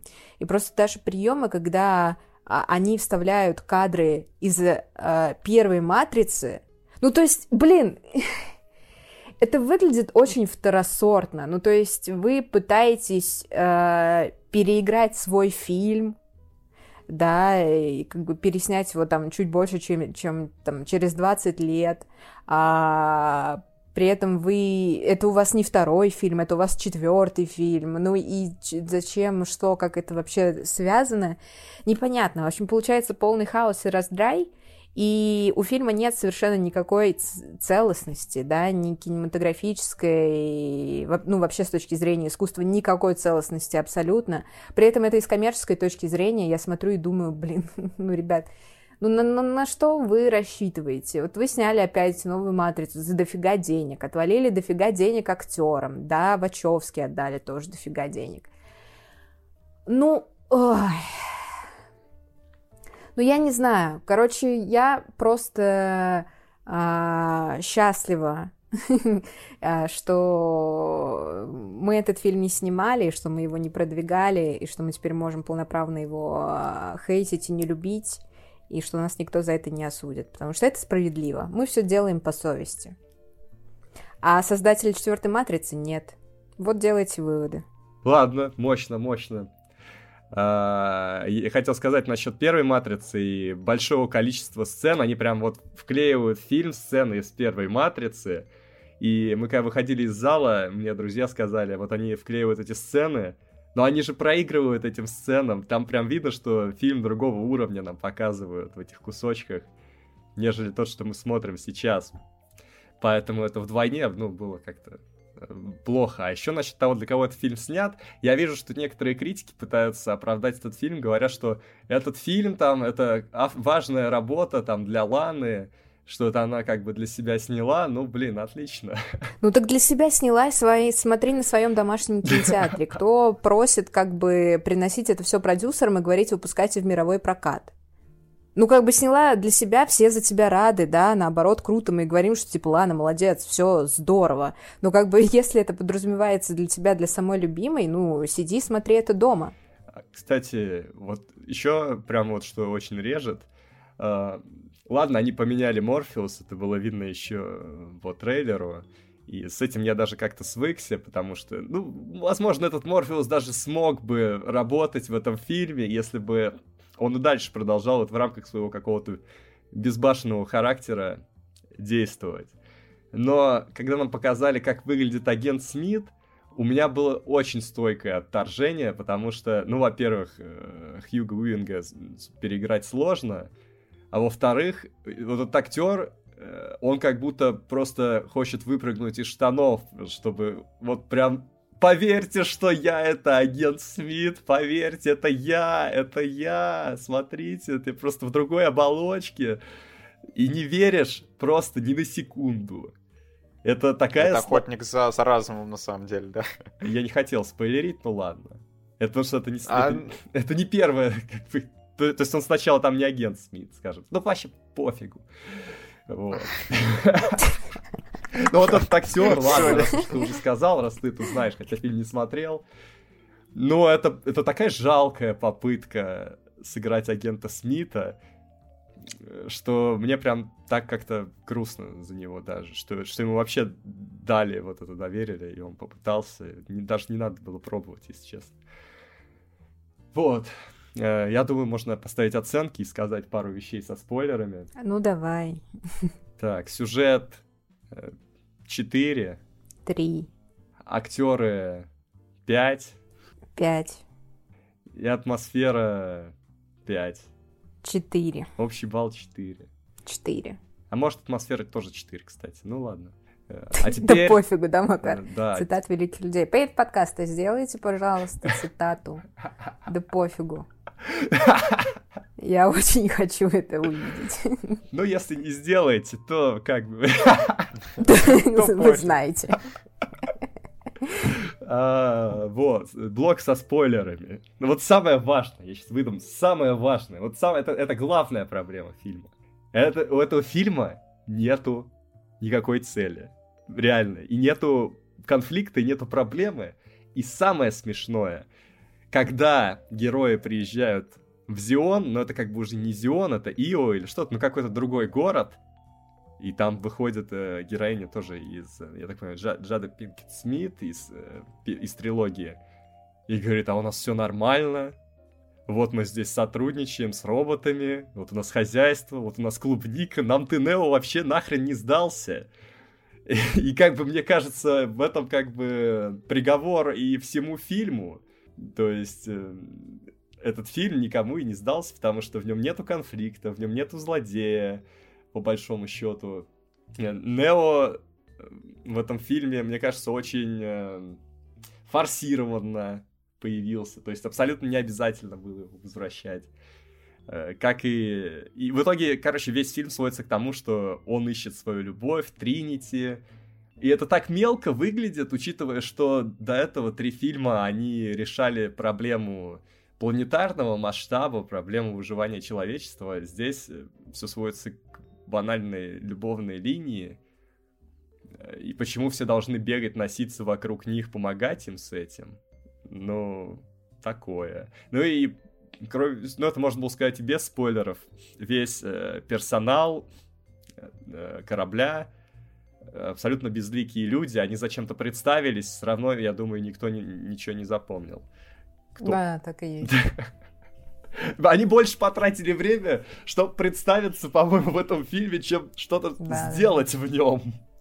Потому что сцена, где они представляются, идет минут 10, а, а делают они там минут 5, наверное по итогу. И то, когда они входят в матрицу, они немножко по-другому выглядят, и я уже даже не могу привязать их там к их реальным личностям.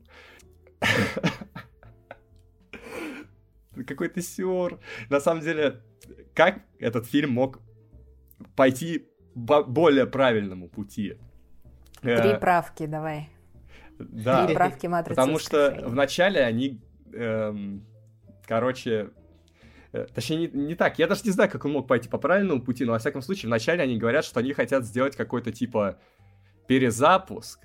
И они абсолютно как-то точно внутри фильма обозначают, чем этот фильм должен являться, что это должно быть какой-то новый проект, который должен э, удивить аудиторию, и они этим в итоге не занимаются, но при этом там есть неплохой элемент скажем так, социально-психологический, что ли, но он подается как монологи персонажей, из-за этого он тоже очень плохо работает. То есть там, в общем-то, говорятся, ну, наверное, правильные вещи, э, что-то вроде как в фильме «Душа», да, но так не работает, как просто один персонаж 10 минут это рассказывает, а, а ты должен просто сидеть там, ждать, пока он закончит.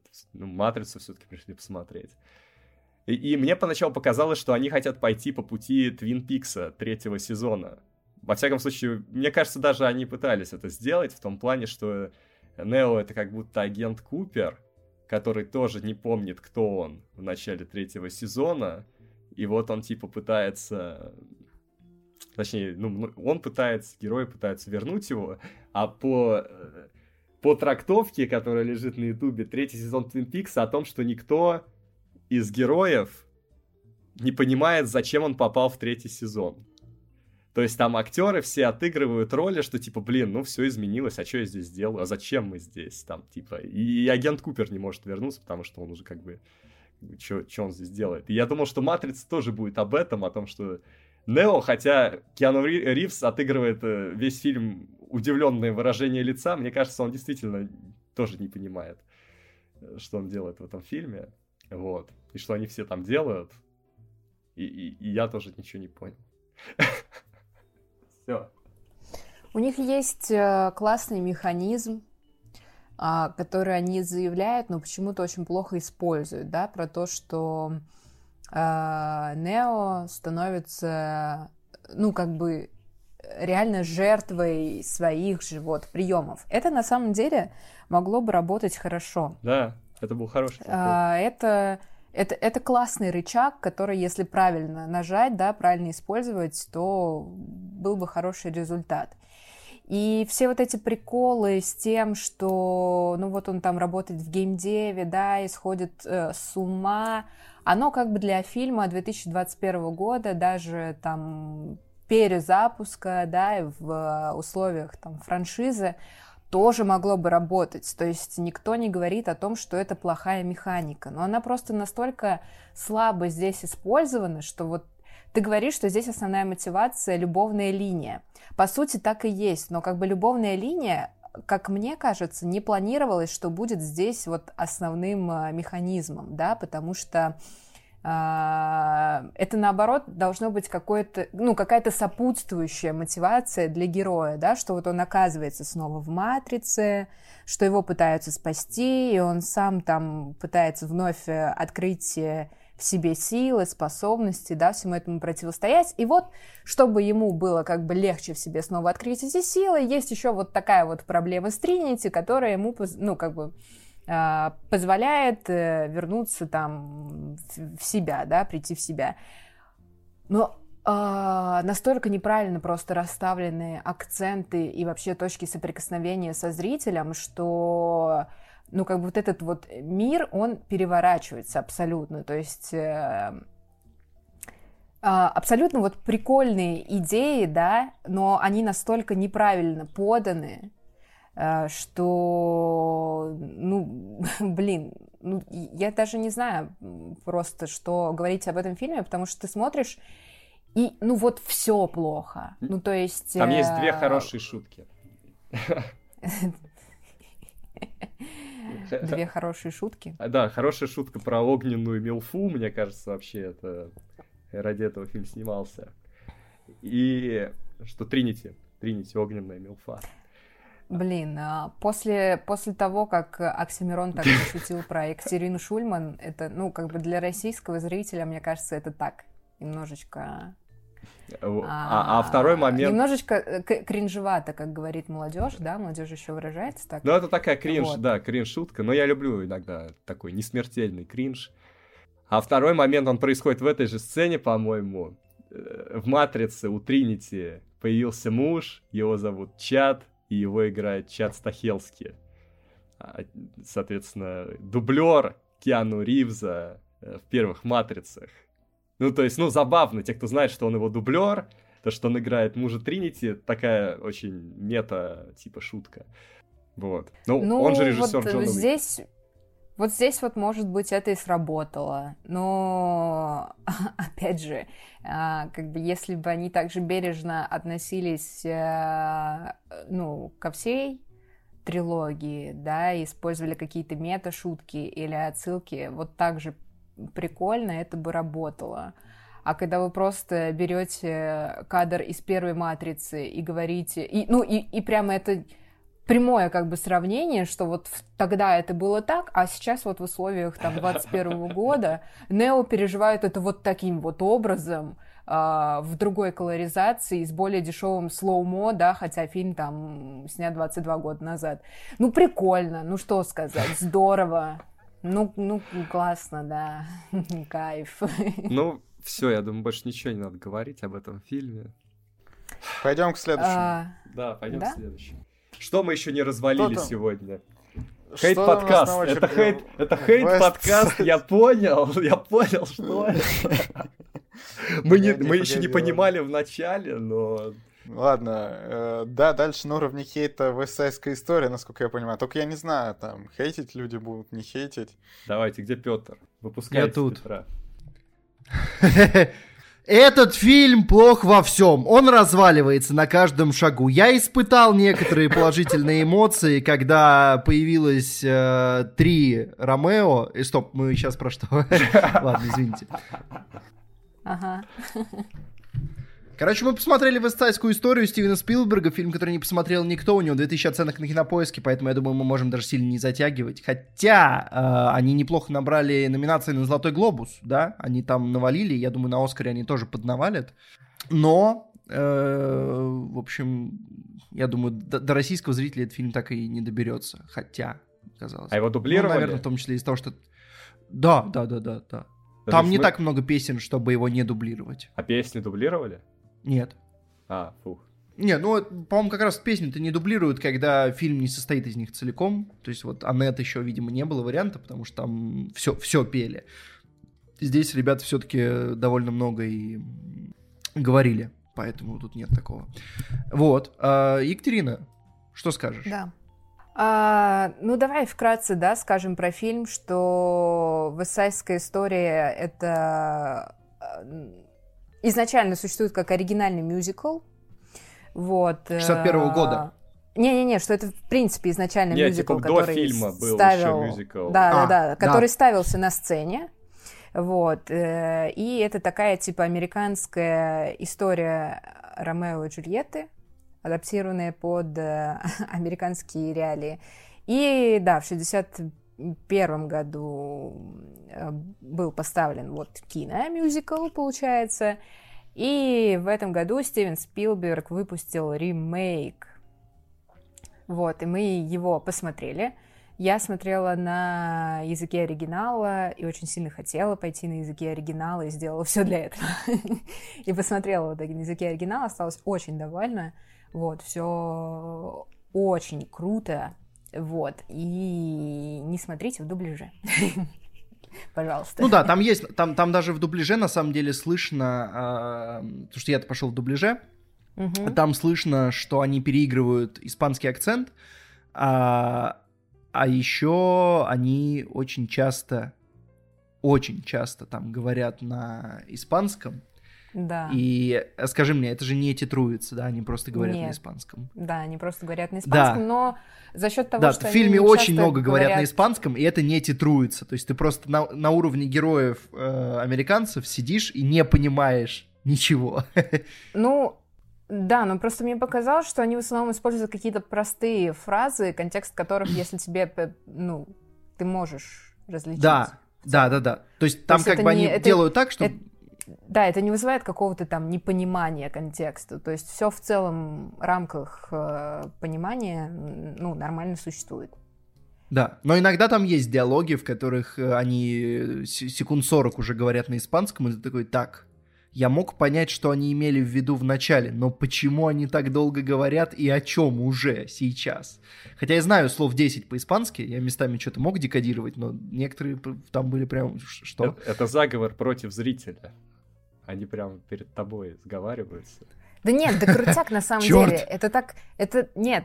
Петр правильно сказал, что это, что ты смотришь на это вот э, как раз с, позиции ракет, да, с, с позиции американцев, когда ты сидишь такой типа, не, почему меня так бесит, что я ничего не понимаю, вот и ну здорово, погружает тебя в фильм дополнительно. Не, ну ничего плохого, да, это прикольно. А, с фильмом, честно говоря, сложно сказать, странная штука, потому что, с одной стороны, объективно он хороший, но он настолько не в моем вкусе. Причем, ну, то есть тут как раз штука в том, что у меня нет каких-то объективных претензий к фильму. Просто он не попадает в мой стиль, а, в то, что мне нравится. А так как это, ну, это тупо Ромео и Джульетта, ну не тупо, там как бы есть некоторые персонажи убраны, какие-то роли переставлены, э, немножко по-другому расклад в итоге ложится, но по большому счету это Ромео и Джульетта. Поэтому ты сидишь, смотришь историю, которую ты уже знаешь, э, и неизбежно сравниваешь ее с какими-то другими версиями, которые ты видел. Я видел примерно полторы версии Ромео и Джульетты других, потому что не так, не так, чтобы я пересматривал их все подряд. Э, и иногда этот фильм очень хорош в каких-то вещах. А иногда ты смотришь на сцены и думаешь там, например, на ключевую дуэль, где-то там ближе к... чуть-чуть за середину фильма, которая происходит. Я смотрю и думаю, ну вот в Ромео и Джульетте с Ди Каприо было круче.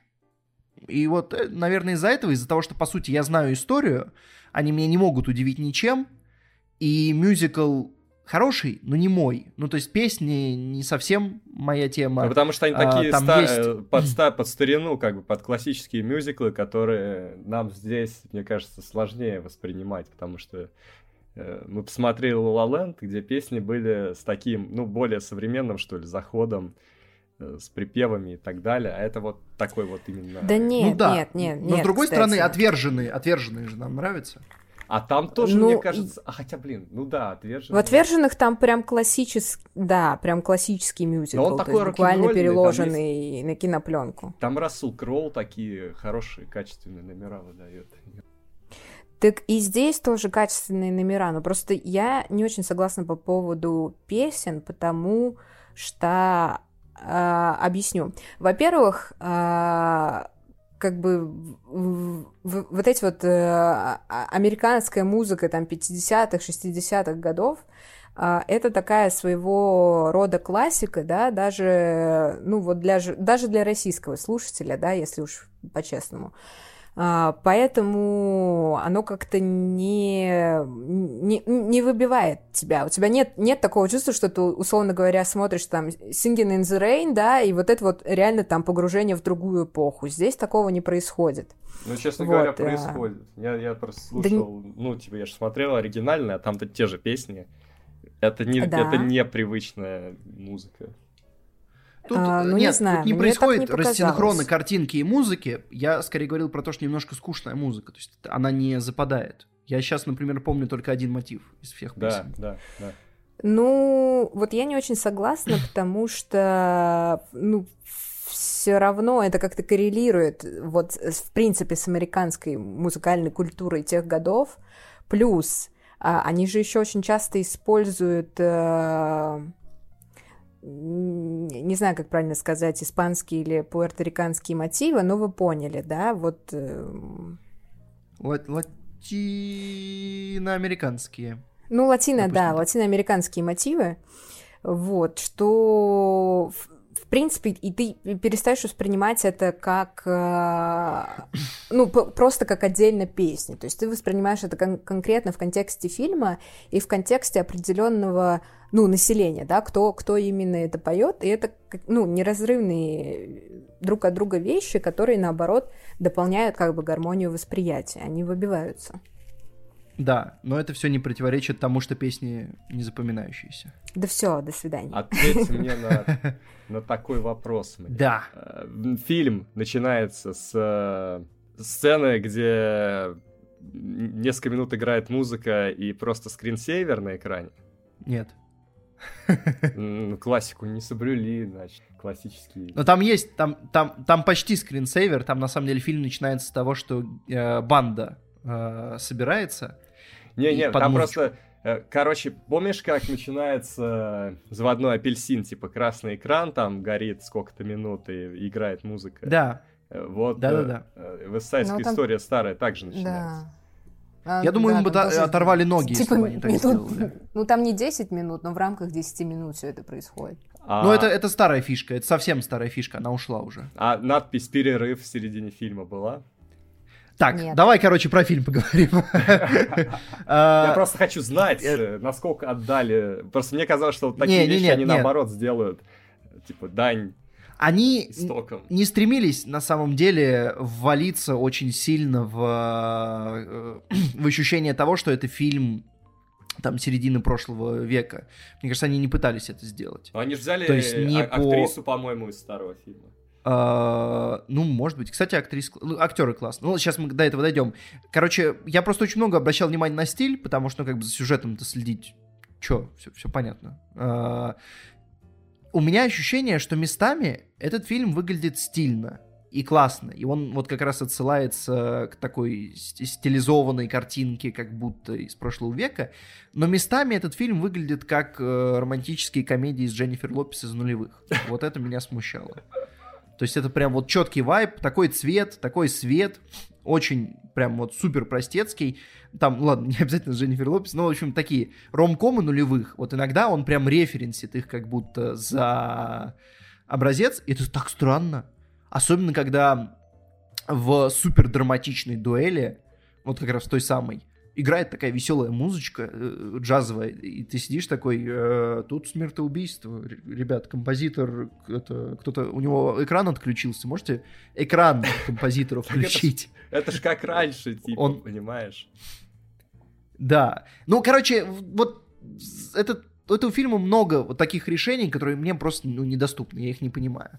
А, при этом поначалу я вообще как-то очень грустил, Э, в разборке, когда вот самая первая разборка. Но как этот фильм, как и прошлый фильм про Ромео и Джульет, который я смотрел с Ди Каприо, становится значительно лучше, как только начинается взаимодействие, собственно, пары.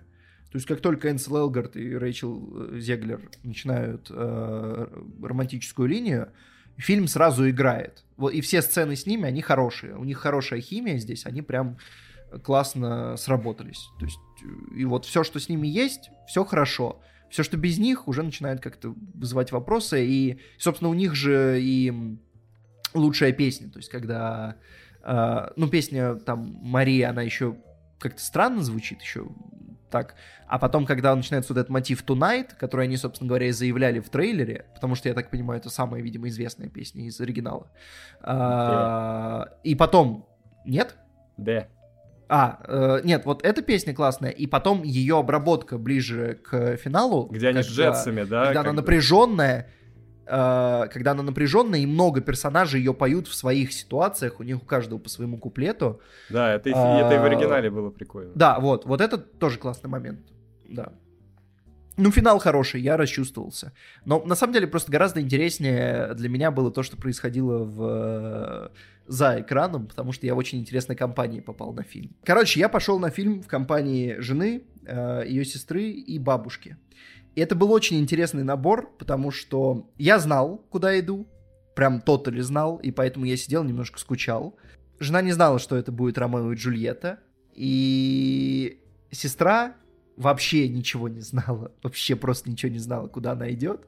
И вполне вероятно, что она даже, ну, как бы, не то чтобы знакома с сюжетом Ромео и Джульетты, потому что она, ну, молодая, совсем, совсем молодая. Вот. А бабушка видела оригинальную высайскую историю лет 60 назад. Вот. И это был супер интересный состав, потому что мы все сидим, я немножко скучаю, жена в напряге, вот. А потом в какой-то момент, где-то вот как раз после этой дуэли, у сестры началась глубочайшая эмоциональная истерика на взрыд, когда там пошло смертоубийство. И, и в финале ее просто невозможно было остановить. Я, вот это гораздо было интереснее, потому что я смотрел за тем, как фильм вызвал настолько чистое, просто он настолько чисто уничтожил человека эмоционально, это был... Я... Причем это даже не был катарсис, потому что в итоге она разозлилась на фильм за то, как он ее размозжил в зале. Вот. А, но это было настолько...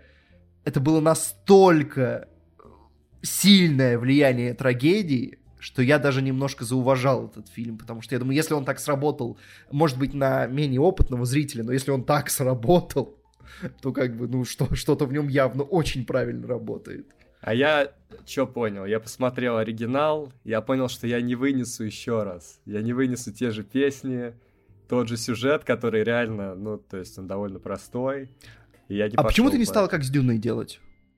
А потому что... А... а, я вспомнил почему. Ну, просто потому что тогда мне было важно посмотреть Дюну, я очень хотел, а тут я как бы и не очень хотел, и я подумал, и мне трейлер не понравился, я подумал, если посмотрю оригинал, он мне не понравится, я и не пойду. А если понравится, пойду. Из песни понравится, пойду. Ну, то есть, была в этом своя логика. Не мучайте меня. Ну, короче, вот этот фильм, он немножко странный. То есть, э, мне кажется, наверное, чем меньше ты знаешь о нем, тем лучше он заходит. Опять же... Но проблема в том, что чем меньше ты о нем знаешь, ты, скорее всего, не пойдешь. Потому что вот Спилберг в соло, к сожалению, не тащит именем, а без... Ну, актеры супер неизвестные. То есть, вот э, Энсел Элгард, Дальше, ну, как бы, звезда не первой величины, человек, у которого карьера вполне вероятно просто закончится скоро. Вот, из-за того, что, ну, поговаривают, что он просто не очень приятный человек вне кадра. И поэтому у него все меньше и меньше ролей, а учитывая там некоторые кассовые провалы, есть ощущение, что все, парень просто вот последняя крупная роль буквально. Может быть и нет. Но после этого, после Элгарта, там огромная пропасть. Где-то там Рэйчел Зеглер, которую взяли за счет одной новости, она там где-то у Диснея сыграет, по-моему, обсуждали, Золушку или что-то такое. И потом огромная пропасть, и люди, которых э, мы видели в кино в последний раз, скорее всего.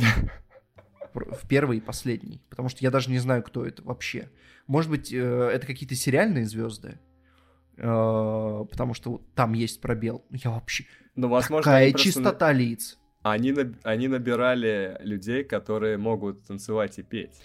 Возможно, да, но я немножко прям приобалдел от того, насколько там неизвестные люди. Надо было Особенно брать... после там какого-нибудь Уэса Андерсона, который там на двухсекундную роль набирает звезд категории А.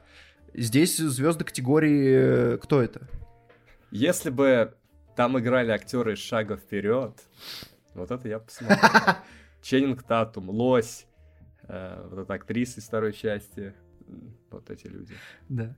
Вот, ну и тут много как бы танцев, э, ну, песни мы уже обсудили, тут много танцев, много стиля, Но опять же, это все не мое. То есть я смотрю и, условно, там, жене, например, понравилось.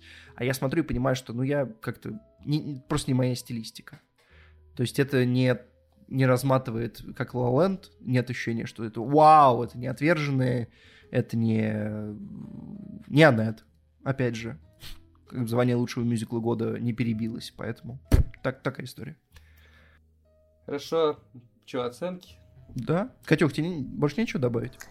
А, ну, я просто могу сказать, что я очень долгое время не ставила оценку, потому что я а, хотела посмотреть оригинальный фильм а, и на основе какого-то сравнения а, поставить оценку. Потом я посмотрела оригинальный фильм и поняла, что ну, современная вестсайдская история, она вполне себе существует как а, самостоятельное произведение, которое не нуждается в сравнении. Вот. И, собственно, это плюс, да, потому что не часто такое происходит, особенно если это мюзикл, то есть не для, скажем так, массового зрителя история. Вот. И а, как бы Спилберг, да, не самый предсказуемый для данной истории режиссер, а, и э, в целом все сработало. Ну, то есть фильм сработал сам по себе. Это круто. Я бы, кстати, вот если меня спросили, кто режиссер этого фильма, если бы не знал, что это Спилберг, ну, no chance абсолютно. Настолько неожиданно, настолько он растворяется в этой истории. Эдгар Райт. Опять Энсон. А, Это... то- э, это- Ну, допустим, да. А, Хотя, ну, это точно не Эдгар Райт. Я думаю, вот Эдгар Райт бы придумал мюзикл по, по забористе. Блин, мюзикл от Эдгара Райта. Ну, хотя, по сути, «Малыш на драйве». да. Ну, хорош, мы уже посмотрели ужастик от Эдгара Райта. Да, давайте как-то не превозносить ладно, вбрось. В бровь прям. А может и в глаз. А, оценки. Оценки, Да. Э, Сюжет. А, ну, я поставлю 7 за сюжет. Да, я тоже. А, дальше актеры. За актеров я поставлю 9.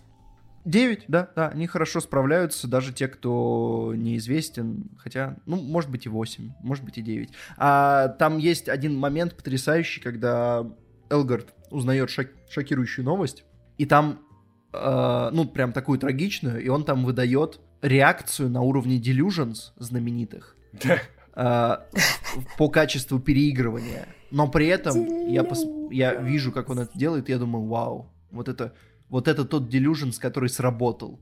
Потому что там, ну, как можно более сдержанно было отреагировать, и это было, выглядело уместно. А он там так переиграл, и так хорошо переиграл. Я прям подумал, вау, вот сейчас прям размотало. Ну вот, э, киномюзиклы, кстати, хороши тем, что если там удачно переиграть, это наоборот будет здорово.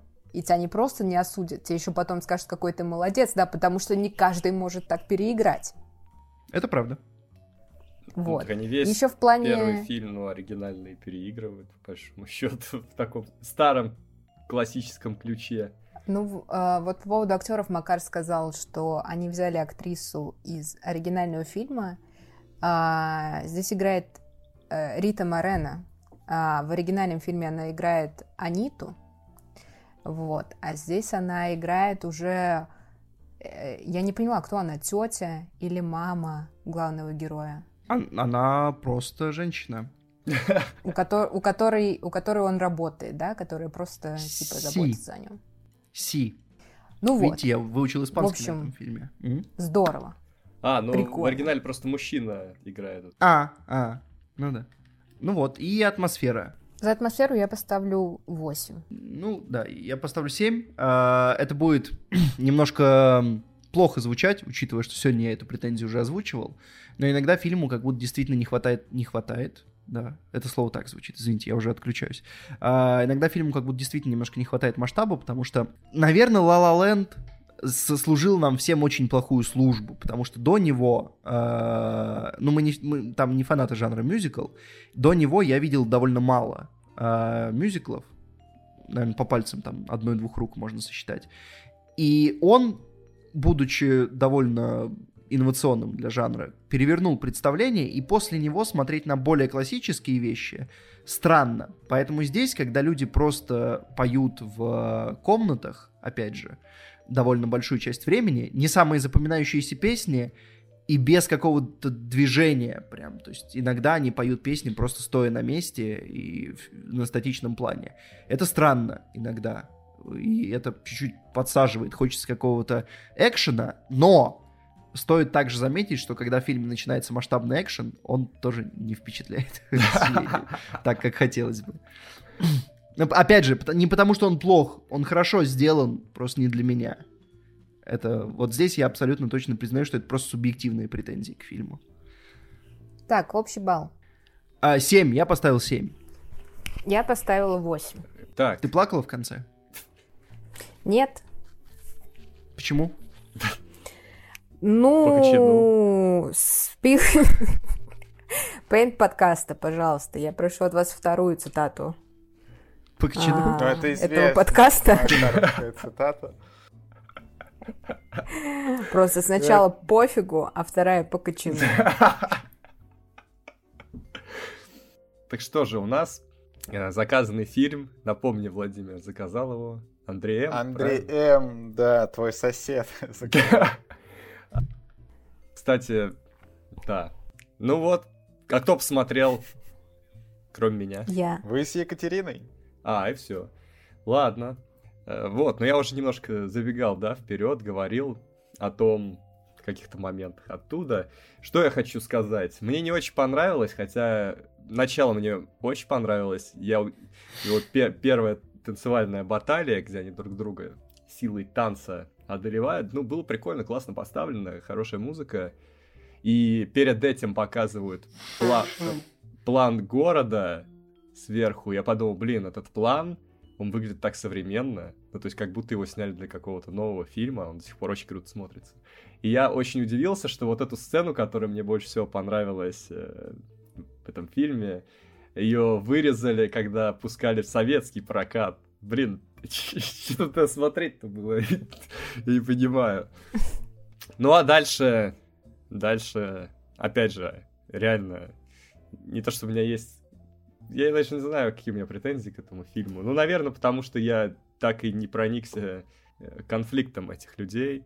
То есть, э, когда этот фильм начался, я подумал, а что они делят-то, собственно? У них ничего нет.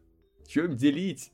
Эту баскетбольную площадку, блин. Мне кажется, вот если бы... Я, я понимаю, может, это слишком много для мюзикла, но если бы в нем было чуть больше социально-политической обстановки, чуть-чуть, ну, просто чтобы обосновать этот конфликт, потому что он обосновывается словами типа, ну, ты приехал сюда, вот мы тебя не любим. Ну, то есть, как бы, недостаточно, э, как по мне. Uh, вот, а любовная линия, ну, она была, конечно, ну, сразу, сразу понятно, что идет, а еще я когда-то спойлернул финал этого фильма, хотя я думал, что я обознался, причем, более того, интересная ситуация произошла, я знал финал этого фильма, потом была сцена э, вот этой вот массовой драки э, под мостом, и я думал, что, а, вот, значит, я видел не финал, я видел эту сцену, и я подумал, а, ну, значит, все хорошо. А потом я видел финал, такой, а, ну значит, я видел финал. Вот, то есть в какой-то момент я убрал спойлер, а потом все вернулось на круги своя. Вот, но мне не очень нравятся эти песни. Может быть, одна-две мне понравились, но в целом... Э, э, сюжет слишком простой для такого долгого фильма. Конфликт между бандами для меня плохо объяснен. И... И, и, поэтому все вот так. Единственное, что мне понравилось, что, точнее, не то, что понравилось, но занимательно, что Дэвид Линч, да, когда я куда-то прихожу, я всегда начинаю говорить о Дэвиде Линче. В Twin Peaks взял сразу двух актеров. Он, он любит мюзиклы, и вот в своей книге он часто там ссылается на какие-то мюзиклы, говорит, что там есть какой-то мюзикл, это вообще лучший фильм который вообще когда-либо сняли. И он взял сразу двух актеров отсюда в Twin Peaks. То есть вот, актер, который играет главную роль, это отец Одри Хорн, вот этот бизнесмен в Твин Пиксе. А актер, который играет главаря вот этой банды Джетс, ракет, да, там перевод. Я просто в оригинале смотрю. Uh-huh. Он играет uh-huh. э, доктора Джакоби в Твин Пиксе, который в этих в 3D очках ходит. То есть вот такое, вот такое дело. Снились в этом фильме, попали к Линчу, мне кажется, очень круто. Не зря. Э, это шутка. Ну, вообще, фильм-то стал э, американской классикой. Так что не, не то, чтобы не зря, это же вообще это, для это была шутка. американского кинематографа. Шутка. Да я... Про Линча. Если в этом, если в этом чате перестан понимать шутки. Ладно, мы здесь не понимаем шуток друг друга, нормально. Простим друг друга э, э, э, эти друг другу эти недопонимания. Нужен, нужен, тимбилдинг срочно. Мы слишком давно не видели друг друга. Да, но мы прежде всего играем со зрителями, со слушателями. Ой, ага. Я, по-моему, я, я все сказал. Кать, давай ты, жарь, скажи что-нибудь. А... Хорошее только. Я, я уже много плохого. Да нет, про хорошее это вообще можно много что сказать, да, потому что Uh, я же смотрела в итоге сначала фильм Спилберга, а потом uh, смотрела «Исайскую историю» 61 года, и я на самом деле была действительно удивлена, насколько вот для 61 года это действительно масштабная, uh, ну, в первую очередь, наверное, даже техническая работа, то есть Честно говоря, в подробности не, не вдавалась, не буду говорить, э, но, возможно, э, как бы, как мы сейчас говорим про La La Land, в то время это тоже было что-то инновационное, да, потому что как, в принципе, да, когда ты смотришь uh, мюзиклы, ну, мюзикл в кино, да, киномюзикл, а, ты все равно примерно понимаешь, что это как бы, ну, театральная постановка, да, просто снятая там в разных ракурсах, лучше там декорации, больше бюджет и тому подобное. Но это, ну, основная механика, она также работает, как и в обычном мюзикле. Ну, то есть это примерно одинаково. А здесь э, не было такого ощущения. То есть ты смотришь, и ты реально смотришь кино, э, и действительно выглядит очень э, современно, и местами даже... Ну, сейчас будет такая очень туповатая претензия в разделе костюмы и прически, но как бы, простите меня, но вот когда как бы приходят а, джеты в эссайской истории 61 года на там, вечеринку в школе, да, или там в каком-то спортивном зале они собираются на танцы, и они там приходят в пиджаках, да, как, ну, как бы американские джентльмены и тому подобное. И когда ты смотришь э, Версальскую историю Спилберга, где они приходят в каких-то непонятных кофтах, блин, футболках, танцевать с девушками, я такая думаю, да вы чё? Ну, то есть, как бы все хорошо, но костюмеры, ну, а с вами-то что не так? То есть заплатили всем, кроме вас? В чем дело? Это сейчас претензия к какому фильму? Это претензия к фильму, к фильму Спилберга. Я просто говорю, что я обратила на это внимание в кинотеатре и такая думаю, а как же было в оригинальной истории, да? Ну, они же, наверное, чем-то вдохновлялись, но в э, истории 61 года все было супер, да, то есть там парни пришли на танцы как полагается, все нормально. Просто добавили реализму, возможно, не у всех есть такие костюмы. Блин, знаете что, у пуэрто-американцев, которые вообще жили в каких-то там трущобах, у них, значит, были деньги на пиджаки, а у американцев не было в Нью-Йорке. Вот это вот действительно не было возможности. Причем у всех. У всех пуэрториканцев были, а у американцев у всех поголовно не было. Ну, как бы не работает это так. Вот. И а, да, короче, очень классная именно техническая работа. Это сразу бросается в глаза, потому что я с тобой согласна. Нет ощущения того, что ты смотришь фильм, который сняли сколько там, ну, больше 50, ну, 60 лет назад, да, получается? Ну, я говорил вот. только про одну сцену, потом это ощущение где-то есть, а где-то его нет. Ну, ну где-то есть, где-то нет, но как бы э, глобально в целом, ну, у нас же все равно есть какой-то базис, да, мы же смотрели как бы фильмы первой половины 20 века, нам есть чем сравнить, и вот для меня технически это выглядит так, в целом, глобально тоже. Вот сцены, где есть какая-то динамика, они, да, они выглядят все еще неплохо, а вот просто есть сцены, где камера стоит где-то в стороне, и снимает вот эту огромную массовку статично, вот в таких сценах, конечно, какая-то, ну, некая театральность есть. Как будто смотришь ну, те, театральную постановку. Ну, ну, да, но как бы в мюзикле от этого в принципе тяжело отойти. Особенно если это мюзикл прошлого века, то там как бы в целом-то это особая не претензия, потому что они, они, ну, они так и должны работать. Это так и делается. Ну, как бы это и, и есть театральная постановка, по идее. Ну да, вот. я, я и... просто, я даже без претензий, я просто говорю, что ну, такие моменты сейчас уже выглядят немножко старомодно. Ну, может быть. Вот. И, э, ну, проще говоря, да, если уж мы не будем тут как, как паука обсуждать час висайскую историю, я ну, я просто, э, да, закончу тем, что э, скажу, что я понимаю, почему э, как бы для американского кинематографа это один из, э, ну, таких принципиальных фильмов, принципе, фильмов, да, и мюзикл в частности. И мне кажется, он работает, в принципе, до сих пор, да, для людей, которые интересуются кино и мюзиклами. Наверное, это до сих пор очень сильная история, и, наверное, останется сильной историей.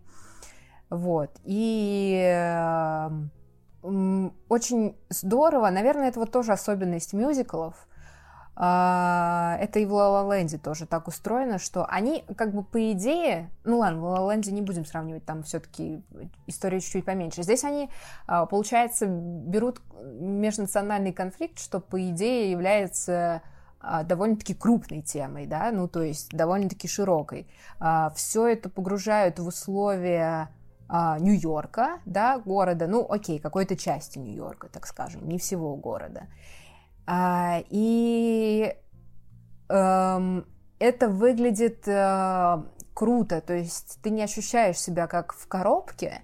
То есть, понятное дело, что э, история не ощущается так масштабно. Слушай, на самом деле это история в коробке, они... потому что они борются в одном квартале, я так понимаю, или в, одном районе города. И там, ну, ну довольно да, я, я и говорю, что это, фильм что это один район города, но при этом нет, нет как раз-таки ощущения, что ты в коробке, потому что а, локации-то, по идее, разные, да, то есть есть э, вот этот район, в котором живут э, порториканцы, есть э, э, как бы вот этот вот, вот магазин или что это такое, где там работает главный э, герой есть э, полицейский участок, да, есть там еще вот где там джет, джеты что-то они там собираются, что-то делают, какая- какая-то фигня происходит, да, ну и при этом есть еще какие-то открытые локации там в плане улиц. Ну там, по сути, там всегда одна и та же улица. Я бы сказал, здесь довольно герметичная обстановка, прям вот, как будто это один маленький какой-то городок. Ну, вот не знаю, просто мне не было душно вот в плане локации, с пониманием того, что это все-таки мюзикл, да, и... Да не, не а, душно, ну, но как бы определенный этот классицизм. Нет, ну он присутствует, конечно, но вот э, я говорю, я э, ощутила в принципе как бы масштаб истории э, и в ну и, и в физическом плане, да, как это реально развивалось, и в, в плане вот э, каком-то сюжетном что история про Ромео и Джульетту, да, здорово, но, как бы, слава богу, этим все не ограничивается.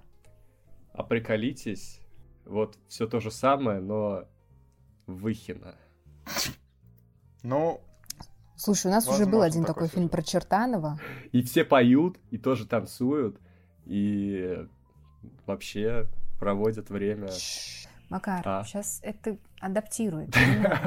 Не произноси это вслух все, что будет сказано в этом подкасте, будет использовано потом против нас, понимаешь? Выхинская история. В целом было бы интересно, было бы интересно на, на это смотреть, я бы точно посмотрел.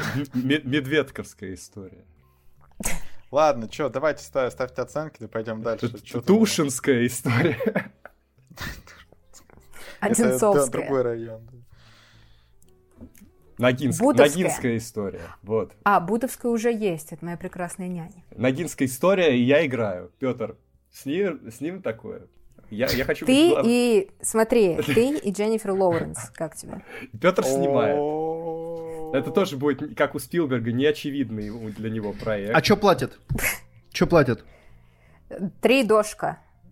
Репутация. Потому что как, как человек с отдавленным э, ухом, медведем, э, максимально, я готов поставить любой мюзикл, э, но за деньги, которые покроют конец моей карьеры. Репутация, уважение и помочь. Вот что. Как мне по по поможет э, репутация, если карьера закончится после этого? Ну смотри, если фильм будет крутить в кинотеатрах, там будет твое имя в титрах. И тебя будут уважать. Возможно, кто-то у тебя возьмет интервью, какой-нибудь Ах, вы сукины дети, я в деле! Нет, какой... Нет, не Вилледж, Ногинское радио. Ногинское радио, а потом придет Антон Долин, скажет, э, Петр, тут есть свободная колонка в истории кино, думал, чем ее заполнить. Давай вот я тебе три вопроса задам. Первый. Путин красавчик? Я был ваш уже на названии. Вы, ребят, вы overperform ите. Вы overperform ите сейчас. пошло. Давайте это вернемся к оценочкам. А, да, а, сюжет. Да, сюжет. Сюжет 5. Э, 7. Э, актеры 7. 8. И атмосфера 5. 8. И общий балл 5. 8. Как говорится, навалил на классику.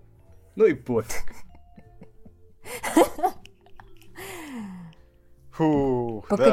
Кстати, Ладно. в следующий раз мы обсуждаем э, тоже заказанный фильм, называется «Во имя отца».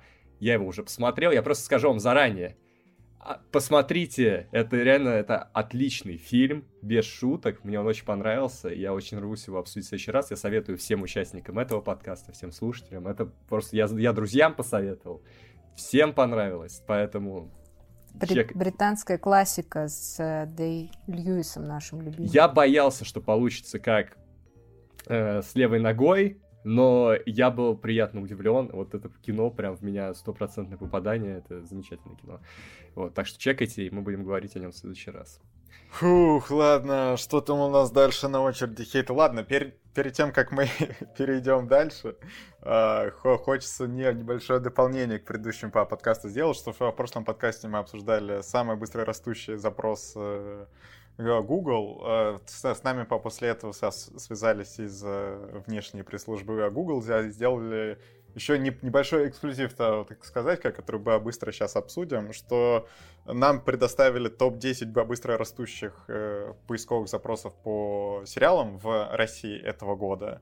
И кто бы сомневался, на первом месте, конечно же, игра в кальмара. Да, дальше идет Джинни и Джорджа. Кстати, это сериал, который был близок к тому, чтобы попасть в лучшие оригинальные сериалы года, но в итоге по баллам не прошел. Но, как, кстати, у него такой со свой хай был. Потом идет турецкий сериал «Постучись в мою дверь». Ну, турецкие сериалы и быстро растущие запросы в Гугле, мы уже с Петром знаем, что они идут рука об руку буквально каждый раз. Это, кстати, не последний турецкий сериал. Потом, как ни странно, идет «Ход королевы», который мы на, на самом деле еще обсуждали в 2020, он вышел в 2020, я, видимо, я не знаю, на фоне популярности непомнящего, может быть, ход, ход королевы второе дыхание обрел, не знаю. А потом идет черно-белая любовь, это еще один турецкий сериал, причем не новый, ну, вообще нечего сказать. «Угрюм река» — это сериал с Первого канала, занял шестое место. Там, кстати, забавно, что ну, вот он сейчас снят по роману, ничего не могу сказать, но вот могу сказать только, что в главной роли Юлия Пересильд, которая потом полетела в космос, а так что, возможно, одно с другим связано, кстати. А, Тетрадь смерти на седьмом месте, на, наверное, на фоне вот э, всего вот этого скандала, что там ее запретят на территории Российской Федерации, суд и, и так далее, вот из этого. Потом тут нам предоставили информацию, что на восьмом месте Батя, на девятом месте Круиз по джунглям, но это фильмы, не знаю, как-то они неверно затесались. И на десятом месте э, Бриджертона, сериал, как, который вот вышел в самом конце декабря прошлого года. Вот, как, кстати, Катюк, я, тебе бы он, возможно, понравился. Тебе эти костюмированные -то такие баллы нравятся? Нет, я на факи ни разу не ходила. Ладно, ты, ты просто вот сказал, что тут про, про то, что одеваться не так. Это что вот тут, в баре в Бриджертонах, что я сам смотрел, там, конечно, очень красивые баллы, и там вот мужчины и женщины одеваются в свои лучшие одежды. танцуют, как в последний раз, э, очень красиво, но при этом вся сюжет, конечно, оставляет у меня вопросы. Ну и вот такие, на, на самом деле, очень много достойных проектов почему-то сюда не попало, так, так или иначе, да, для меня это странно, но вот такая подборка. Вот, ну и... Интересно. Да, и теперь мы переходим, соответственно, к другому сериалу, который наверняка взрывает поисковые запросы прямо сейчас на всех площадках. Э, и также он взрывает все соцсети. Мы с Макаром пытались с помощью него взорвать Твиттер. Получилось. Ну, пытались. Да, это Ведьмак второй сезон. О, два года. Два года мы ждали продолжения. Так долго? Казалось, только вчера. Да. Но Макар, ты, мне нравится, что особенно не смотрел первый сезон, но, видимо, по хайпу, по, по которому ты помнишь, да, что, напоминаю, что мне в целом понравился первый сезон, но у него, я признаю, очень много проблем, но тогда я был под большим впечатлением, что вот мою любимую историю экранизировали, перенесли на экран. Мне было очень приятно посмотреть на персонажей. Не с каждым кастингом я был согласен, но потом в какой-то момент я с ним свыкся. Во втором сезоне, на самом деле, вот конкретно с кастингом большие проблемы, но они пофиксили э, повествование, скажем так. Я, если в первом сезоне без знания книг невозможно было разобраться, что вообще происходит нам туда-сюда, вот эти сюжетные ветки то в одном временном промежутке, потом в другом, никак это не, не объясняют, то тут очень цельная история, вот как идет, э, тебе особо не, не нужно ни книжный первоисточник, ни игр, ни ничего, можно и так понять. Но если вы вдруг читали книги, то, возможно, как у меня, у вас будет местами гореть жопа. Потому что... Если э... вы не э, читали книги, все будет точно так же. Ну, кстати, да, что возможно, но в целом многим понравилось. И что вот я читал э, рецензию Москвитина, который прям очень комплиментарно говорит, что насколько это лучше первого сезона. Не, возможно, то, знаешь, все, я, я... если вы играли в игры, я играл в игры, вот в чем суть. У меня как бы просто, ну, есть с чем сравнивать, да. Поэтому... Да, но вот давай скажем, что, кстати, э, на удивление, они тут с, с играми, возможно, имеют да, даже больше общего, чем с книгами. Но нет, наверное, все все-таки нет там. Что с играми они в итоге взяли одну сюжетную ветку, которая будет дальше, но которая тут э, на пару мгновений светится. А с книгами тут, конечно, ну, вот они делают так, что вот какие-то события, ты, ты такой, о, ну типа это было в книге. Вот, допустим, первая серия, ну вот это прям то, то, что было в книге, но при этом с кучей измененных деталей. Что вот я первую серию смотрю, и ты такой, ага, Геральт, Цири, значит, приехали на Соденский холм, им сообщают, что Енифер мертва. Ну как бы в книге вообще просто Геральт ни на какой Соденский холм сразу после вот этих событий не приезжал, и узнает он о том, что там, ну, условно, Е, Енифер там была, э, вообще не так, и я, я такой, ну, ладно, это не так значительно. Потом идет вот эта сама первая серия, которая в меня вселила э, ну, массу ожиданий, потому что она мне очень понравилась, во-первых, снята довольно прикольно. Э, это, мне кажется, в плане съемки они очень сильно апгрейднулись в отношении первого сезона.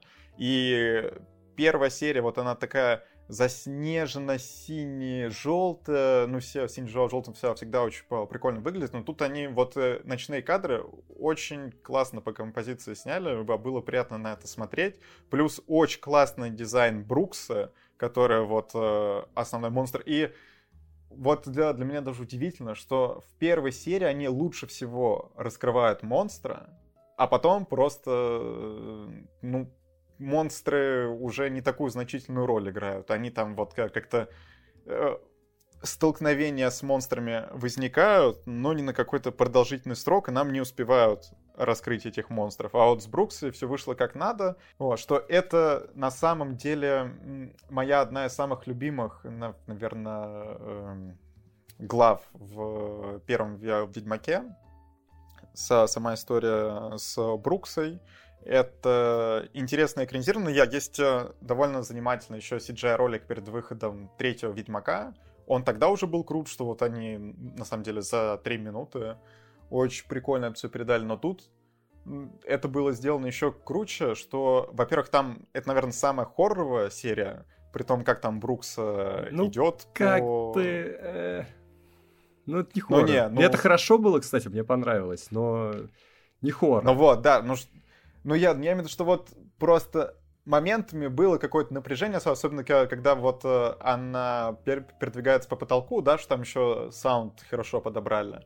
Потом, когда э, она поворачивает голову на 180 градусов и руки то тоже э. поворачивает и нас, насаживается на эту жертву. Это-то такое. И вот э, сам дизайн ее пасти, ну, это прямо мое уважение.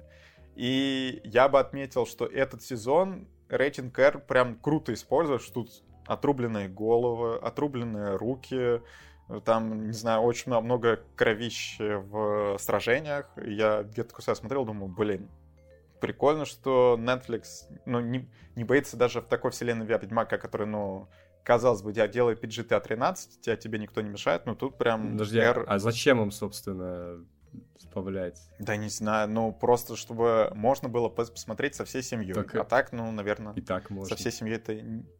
Ну, отрубленные головы, как бы не очень ценится среди детей. Ну ладно. Да, вот. Но потом, конечно, чем идет дальше, у меня прямо снижалось впечатление, потому что у меня, во-первых, очень бомбануло от э, кастинга. Цири очень сильно вот актриса изменилась э, за те два года. За лето. А фак... Ну, да, да. Очень э, Короче, в, во-первых, она стала выглядеть намного старше. Ну, прямо значительно. Нужно было изначально актрису брать моложе. Сейчас Цири, вот все с ней обращаются как с ребенком, при этом, на секундочку, актрисе 20 лет, и выглядит она, вот если есть Зиндея, которая в роли подростка выглядит абсолютно органично, хотя ей, ну, прилично лет. А есть Фрея, Фрея Аллан, которая выглядит нифига не органично в роли подростка. Она выглядит как, э, ну вот, серьезная женщина с надутыми губами, накрашенными ресницами и бровями. Брови у нее в первом сезоне были под стать в волосам светлые. Тут ей почему-то она сходила на брови, накрасила их так, что они прямо черные-черные, ну и а, выглядит, а, кстати, если честно, это... Вчера зашел в Твиттер, там один из вот актуальной темы, да, э, была Цири, и очень много твитов на тему, что где-то Цири нашла салон. Стилисты. Да, да со- в лесу. салон нашла, реально. А насчет возраста, кстати, мне кажется, вот есть сцена, Честно смотрел какую серию, пятую, я еще не досмотрел все, сразу предупреждаю, но мне как бы не, не очень хочется, я не спешу, смотрю за обедами, потому что что-то мои ютуберы подкачали с контентом, приходится смотреть Ведьмака. В общем, в сцене, где она стрис, ощущение, что это ровесницы. Да, а вот с, е, с Йеннифер, Йеннифер даже моложе выглядит. А это, кстати, это, это вообще проблема сразу двух-трех кастингов, потому что эти актрисы тоже подобраны, подобраны, подобраны плохо. Да, и по возрасту плохо, и не выглядят они как мудрые женщины, которые уже видали виды, колдовали там бесчисленные там ну, годы и так далее. Но вот это еще что можно объяснить, что чародейки, ну, все выглядят молодо, потому что вот они, соответственно, сами свою внешность корректируют.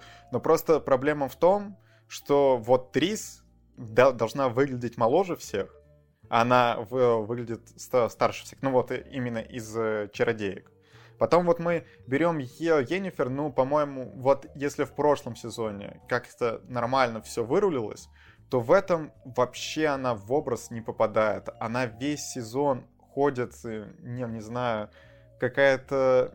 Вечно у нее все не в попад, у нее не получается, она перед кем-то там извиняется. Перед... Ну вот ты еще не, не досмотрел, но потом она творит полную дичь который я просто не могу объяснить, почему вы прописали такую ветку. И хай, хочу отметить, что в книгах нет ничего подобного, что... Э, ребята, наверное, что будут спойлеры, но без спойлеров все, сериал, я не знаю, как обсуждать, если честно. Тем более сезон уже второй, что... надо было это... посмотреть. Да, да, так что, ну, такие, что спо- спойлеры, что вряд ли вам это все испортят, но те, если вы прям боитесь со спойлеров, то, на, наверное, лучше дальше не слушать. Слушай, слушай, слушай, подожди, я дополню. А, подожди, если они корректируют внешность, то как ты объяснишь кастинг их вот этой главной чародейки, которая там в замке, которая явно да лет... Как я не... И которая явно не лет могу 45 там, я не знаю. Я не могу его объяснить. Тем более, у нее ветка с Вильгефорцем, что он ее любовник. И я такой, чего? Чего вообще? Ой, ну, если честно, вот в плане книг, в, вообще вот вся вот эта ветка Енифер, которая происходит в этом сюжете, но она по, полностью выдумана. Потом ветка вот с, с этим, я, я забыл, как... как а, вот почему за ней так неинтересно следить. Конечно, конечно. Еще вот весь этот про ветка про новых монстров, этого тоже в книгах ничего не было. Про кровь Цири и создание новых ведьмаков тоже просто выдумывают все вот это. А где Генри Кавилл? Вот этот книжник, который там всех поправляет, чтобы все по книгам было. Где он в эти моменты? Не, ну, вот, знаешь, знаешь, вот я борюсь с тобой. Со, с одной стороны, я понимаю, что, ну, создатели не, не обязаны четко придерживаться книг, да. С другой стороны, ну, тут прямо, ну, весь сезон, по сути, это как фа фанфик какой-то. И меня это прям чуть-чуть злит, особенно исходя из того, что творит в этом сезоне Енифер. Вот опять-таки, ты не досмотрел, но потом она творит такие вещи, как, которые я думаю, что женщина, ну, Геральт, вот, нормальный Геральт бы тебе такого никогда не простил. Ты просто де- делаешь что-то такое, что все, твои дальнейшие взаимоотношения никак невозможно с, с этим человеком. А она потом говорит, ой, а я не знала, что вот, условно, этот персонаж для, для тебя так важен. В смысле ты не знала? Он тебе прямо буквально серию назад об этом открыто говорит, что вот, вот так, вот так, что ты не знала, что тебе непонятно. Ну, короче, не знаю. На, на самом деле... Кар Морхен? Э, ветка, ага. подожди, вот ветка с Йеннифер, я, я так скажу, честно, я ее перематываю, когда я не ем, если я смотрю на телеке, я ее перематываю, потому что, ну, это, блин, это какая-то базовая суперстандартная история такого формата. Я плюс-минус знаю, как она развивается, и я просто перематываю, но это неинтересно.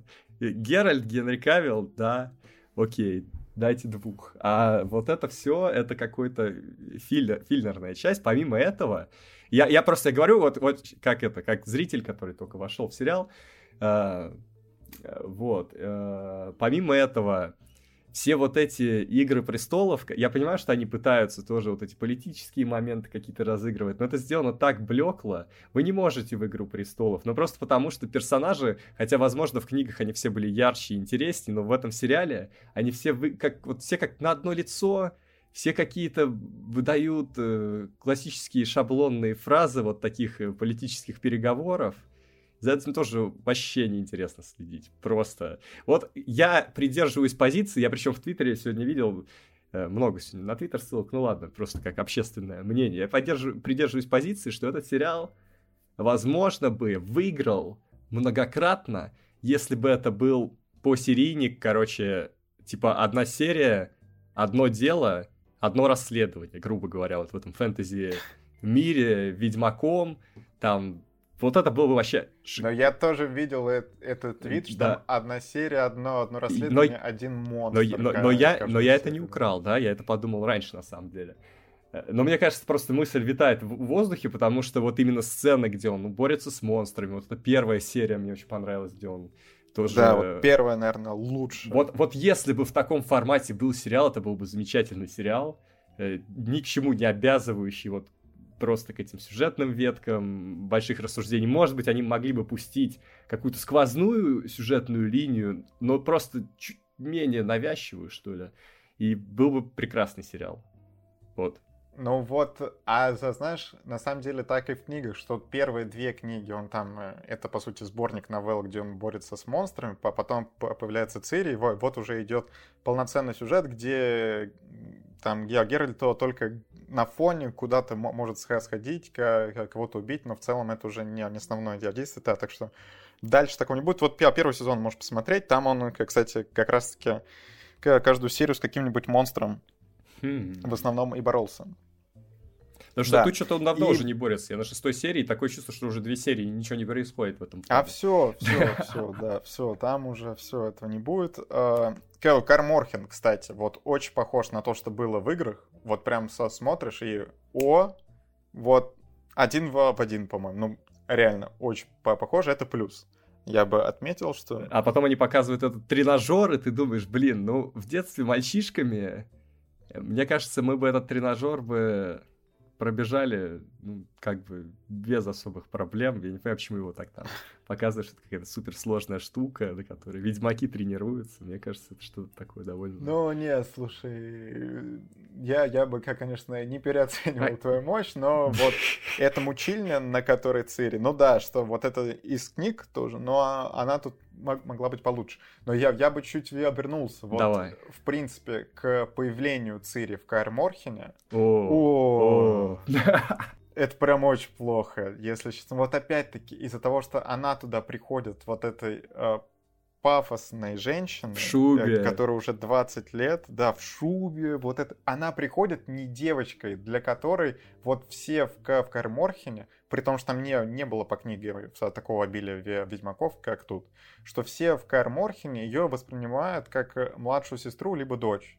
Что, а тут ну, как бы, да, даже один герой шоу шуточки по отношению к Кавилу у тебя, типа, не двухсмысленный отдает, и реально вот такое не очень приятное ощущение. Вот все, что Кайр Морхен не должен был быть таким отталкивающим, какой он был получился. А в итоге, вот они потом попытались, конечно, что вот вначале к ним пришла э, вот де, девочка на, на пафосе, да, что вот она королевский крови, а потом, что вот она с, свыкла совсем, и все ее приняли но все равно вот э, ощущение какое-то, что все другие ведьмаки к ней, ну, типа, очень плохо относятся и вообще какое-то недружелюбное ощущение от Кармор. А, а самое главное... Э, кстати, а, ну давай. вот про отношения, мне не очень понравилось, как она ведет себя с ведьмаками, то есть она только пришла, она уже начинает какие-то шуточки отмачивать, смеяться там вот, когда входит Эскель.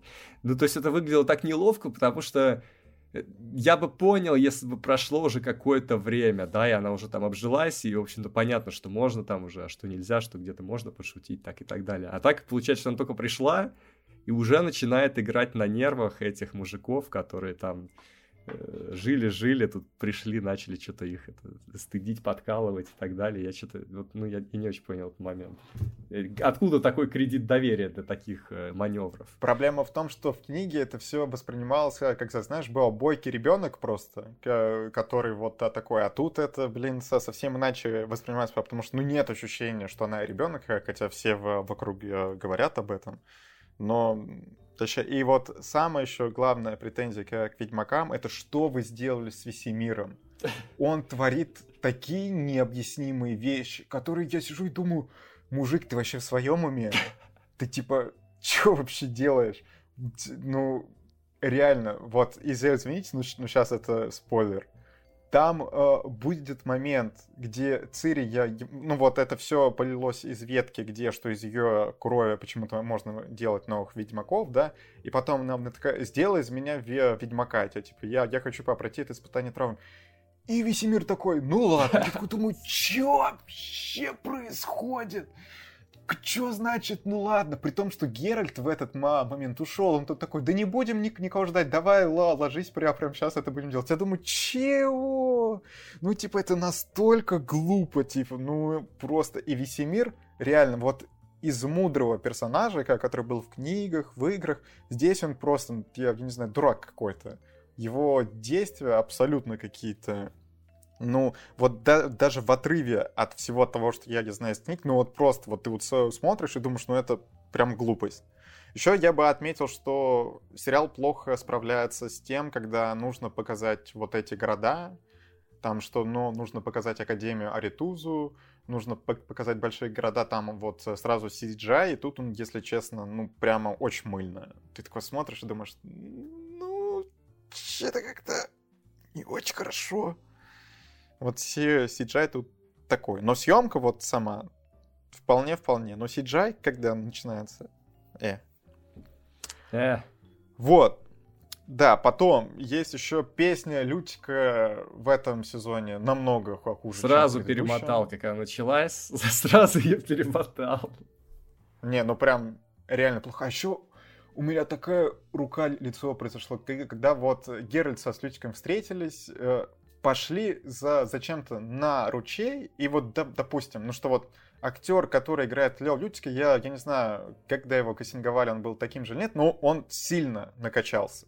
И создатели специально, судя по, по всему, прописали сцену, где вот он снимает рубашку с голым торсом, и там, я не знаю, прям качок, не знаю, он тебя сейчас уже ну, ушатать может, лютик А зато, зато благодаря этой сцене Ведьмак популярен в ТикТоке, понимаешь? А вот не было бы ее про Ведьмака бы никто и не вспомнил, что второй сезон выходит.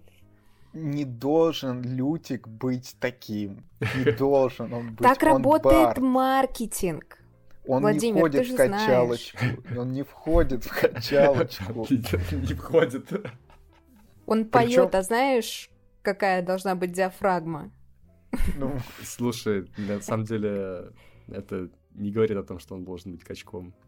Всю вот э, весь сериал, все книги э, и все игры Лё Лютик это персонаж, который ну вот сразу чуть, чуть что бежит от, от проблем, его там постоянно кто, кто-то избивает и, и так далее, но при этом он очень популярен у дам за счет того, ну, своих слов, за счет того, что он сам по себе красивый и так далее. За счет своих тут, блин, кубов. Чё...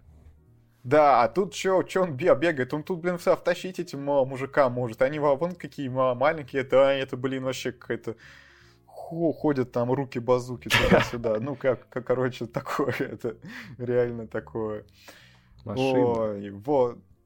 Ну да, машина, машина. А, кстати, что вот э, мы, мы с тобой обсуждали, а где Кавил, который по, про книги, вот, вот там вот я четко понял, ну, что вот Кавил говорил, что вот э, он порой вставлял фразы, которые ему бы казалось, что вот э, либо что так было в книге, либо это органично бы звучало. И вот фразу, где э, Геральт вот э, с Цири идет э, к Лешему, и там появляется вот эта летающая штука, и потом Ге, Геральт ее перерубает кинжалом. И там Кавил произносит фразу «И где нахрен мои мечи?» Вот я уверен, что вот, скорее всего, это он добавил, потому что реально думаешь, какого фига? Геральт всегда с мечами, что это за кинжалы? Тем более, они пошли на Лешу, у него почему-то нет мечей. Типа, чего?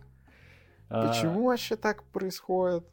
Ну ладно, ладно. Кстати, насчет Геральта и прочего. Слушай, вот они не кастанули э, это, Всеволода Кузнецова озвучивать Кавила, но ощущение, что они специально подобрали голос очень похожий на Ведьмака ну, из игры. Потому что... Голос у Геральта хороший, хороший. Очень похож на голос из игры, хотя это не он. Я даже перепроверить пошел. И есть прям фразы, которые вот я помню, вот они так и звучали. Типа, я помню в какой-то момент там, когда у них из ущелья вылетел какой-то монстр, он такой, зараза. Вот прям как вы. Угу. Было приятно.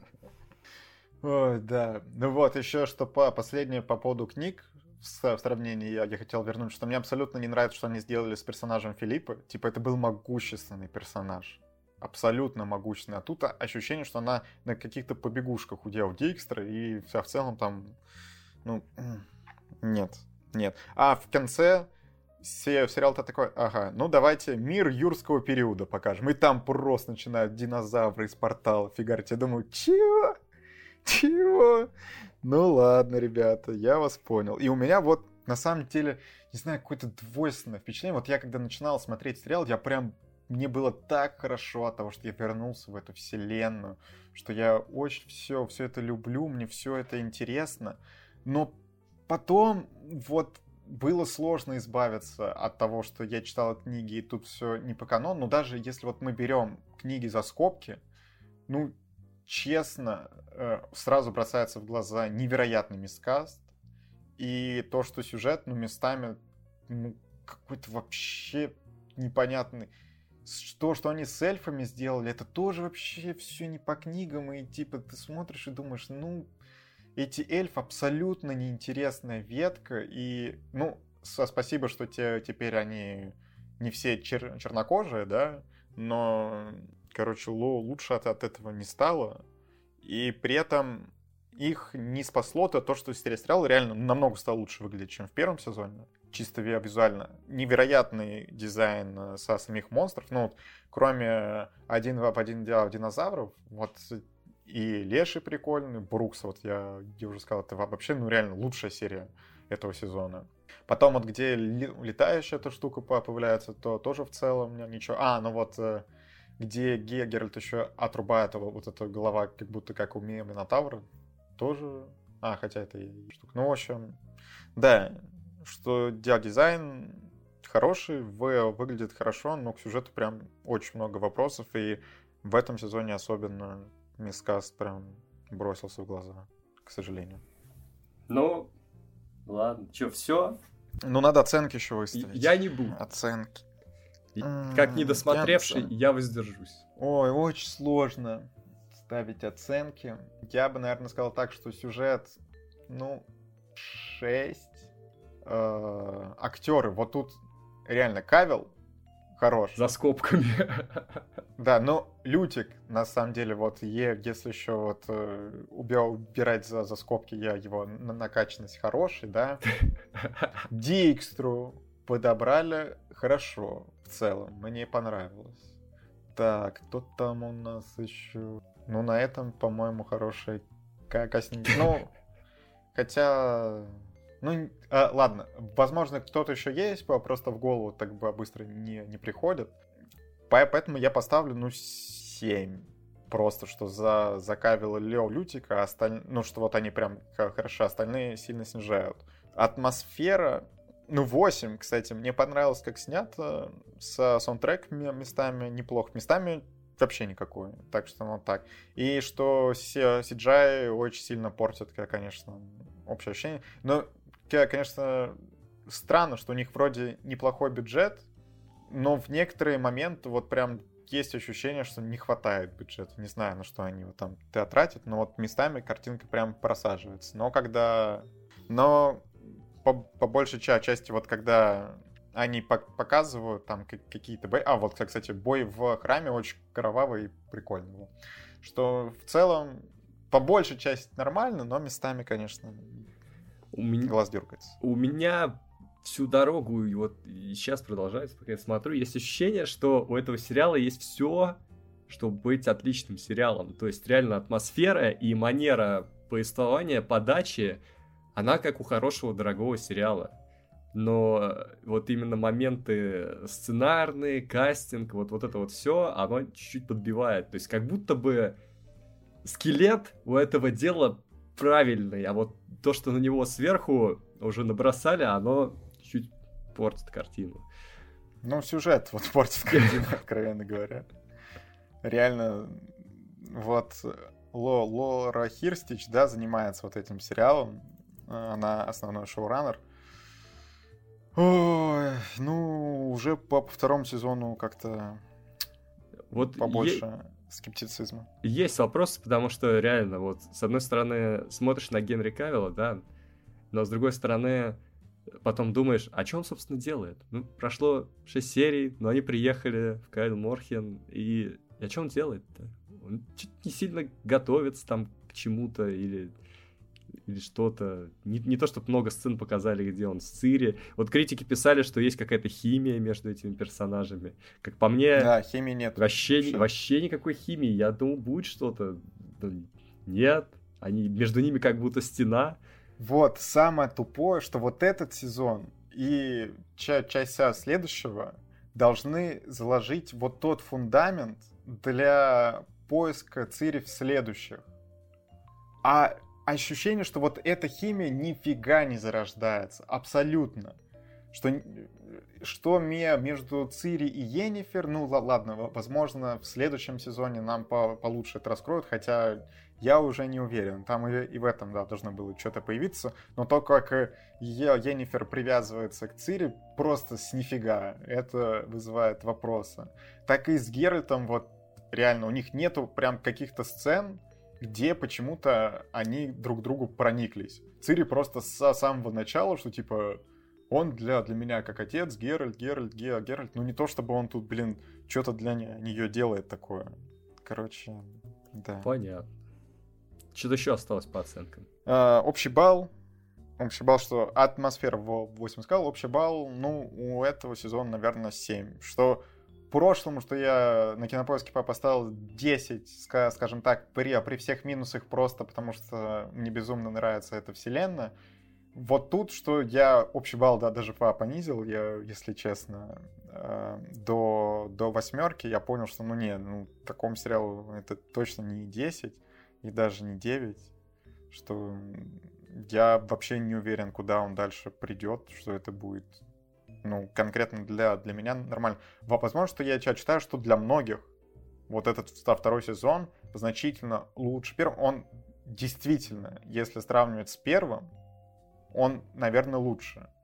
Но для меня, как глубоко вовлеченного в вселенную Ведьмака, ну, местами была прям боль, реально. И все сюжет даже без боли не выдерживает никакой критики. Ну что же, Генри Кавилл сказал, что он поиграл в Red Dead Redemption 2, готов играть, поиграл в Mass Effect, говорит, Шепардом Да. будет. Э, Это он... А на самом деле он тебе прямо образ со- создал. Он, ме- он целится стать мемом просто. Ну и че, человека, ка- который будет пригла- приглашать во все экранизации игр, чтобы он говорил, так, значит, я играл в, в эту игру, сценарий дерьмо, да переписывайте. Ну, пока он не помогает, честно говоря. Надо как-то ему больший вес заиметь в этом процессе. И э, мне кажется, кто-нибудь из разработчиков компьютерных игр просто уже должен взять за основу Генри Кавилла как главного героя в какой-нибудь игре. В перезапуске Mass Effect пусть берут Генри Кавилла в главную роль. Потрясающий ход. Ну ладно, это был хе- хейт-подкаст, да? Большой Да, хейт- нормально мы его большой закольцевали. Схи- Чудовищно. Да. Продолжение читайте в больших хейт-комментариях. Да и пофигу. Не, так нельзя. А, да, нельзя. Ну тогда... Можно, можно, Ну. кидать, можно кидать картинку, цитату из Пейнта подкаста. Вот сейчас так э, посмотрите в комментарии, я надеюсь, она уже там есть. О, да, ребята. Этот подкаст не должен был быть таким. Мы все так думали на разных этапах этого подкаста, Владимир. Верно. Ну ладно, я думаю, что... А что я думаю? Я думаю, что всем все еще, несмотря на то, что мы, может быть, кого-то здесь и огорчили, стоит заглянуть к нам на страницу на Ютубе Кино Огонь, э, подписаться на канал. Э, Тем более, что сейчас мы ну, в тренде, трендово подписываться на Кино Огонь, я считаю, э, на пожарную команду, на подкасты, ну, можете подписаться на любой площадке, где вам удобнее слушать. И, конечно же, наши соцсети, твиттеры, инстаграмы, телеграммы, э, телеграм Владимир, если быть точным, э, тиктоки. Вот, мы модные, молодежные, вы должны это знать. И как-то так. Все. Пока. Пока. Пока. Пока. А, сцена после титров. Я качественно покушал, но пропустил много классных кеков Екатерины, над которыми вы почему-то не смеялись, а я был далеко от микрофона. Кеки были смешные, Катюх. Да. Не, в целом там еще и от других были кеки. Там Макар, я помню, какой-то кек сказал, что-то Владимир даже вроде... Короче, зря, зря я отошел, много, много пшиков э, из э, дорожки пропало, извините все. Вот.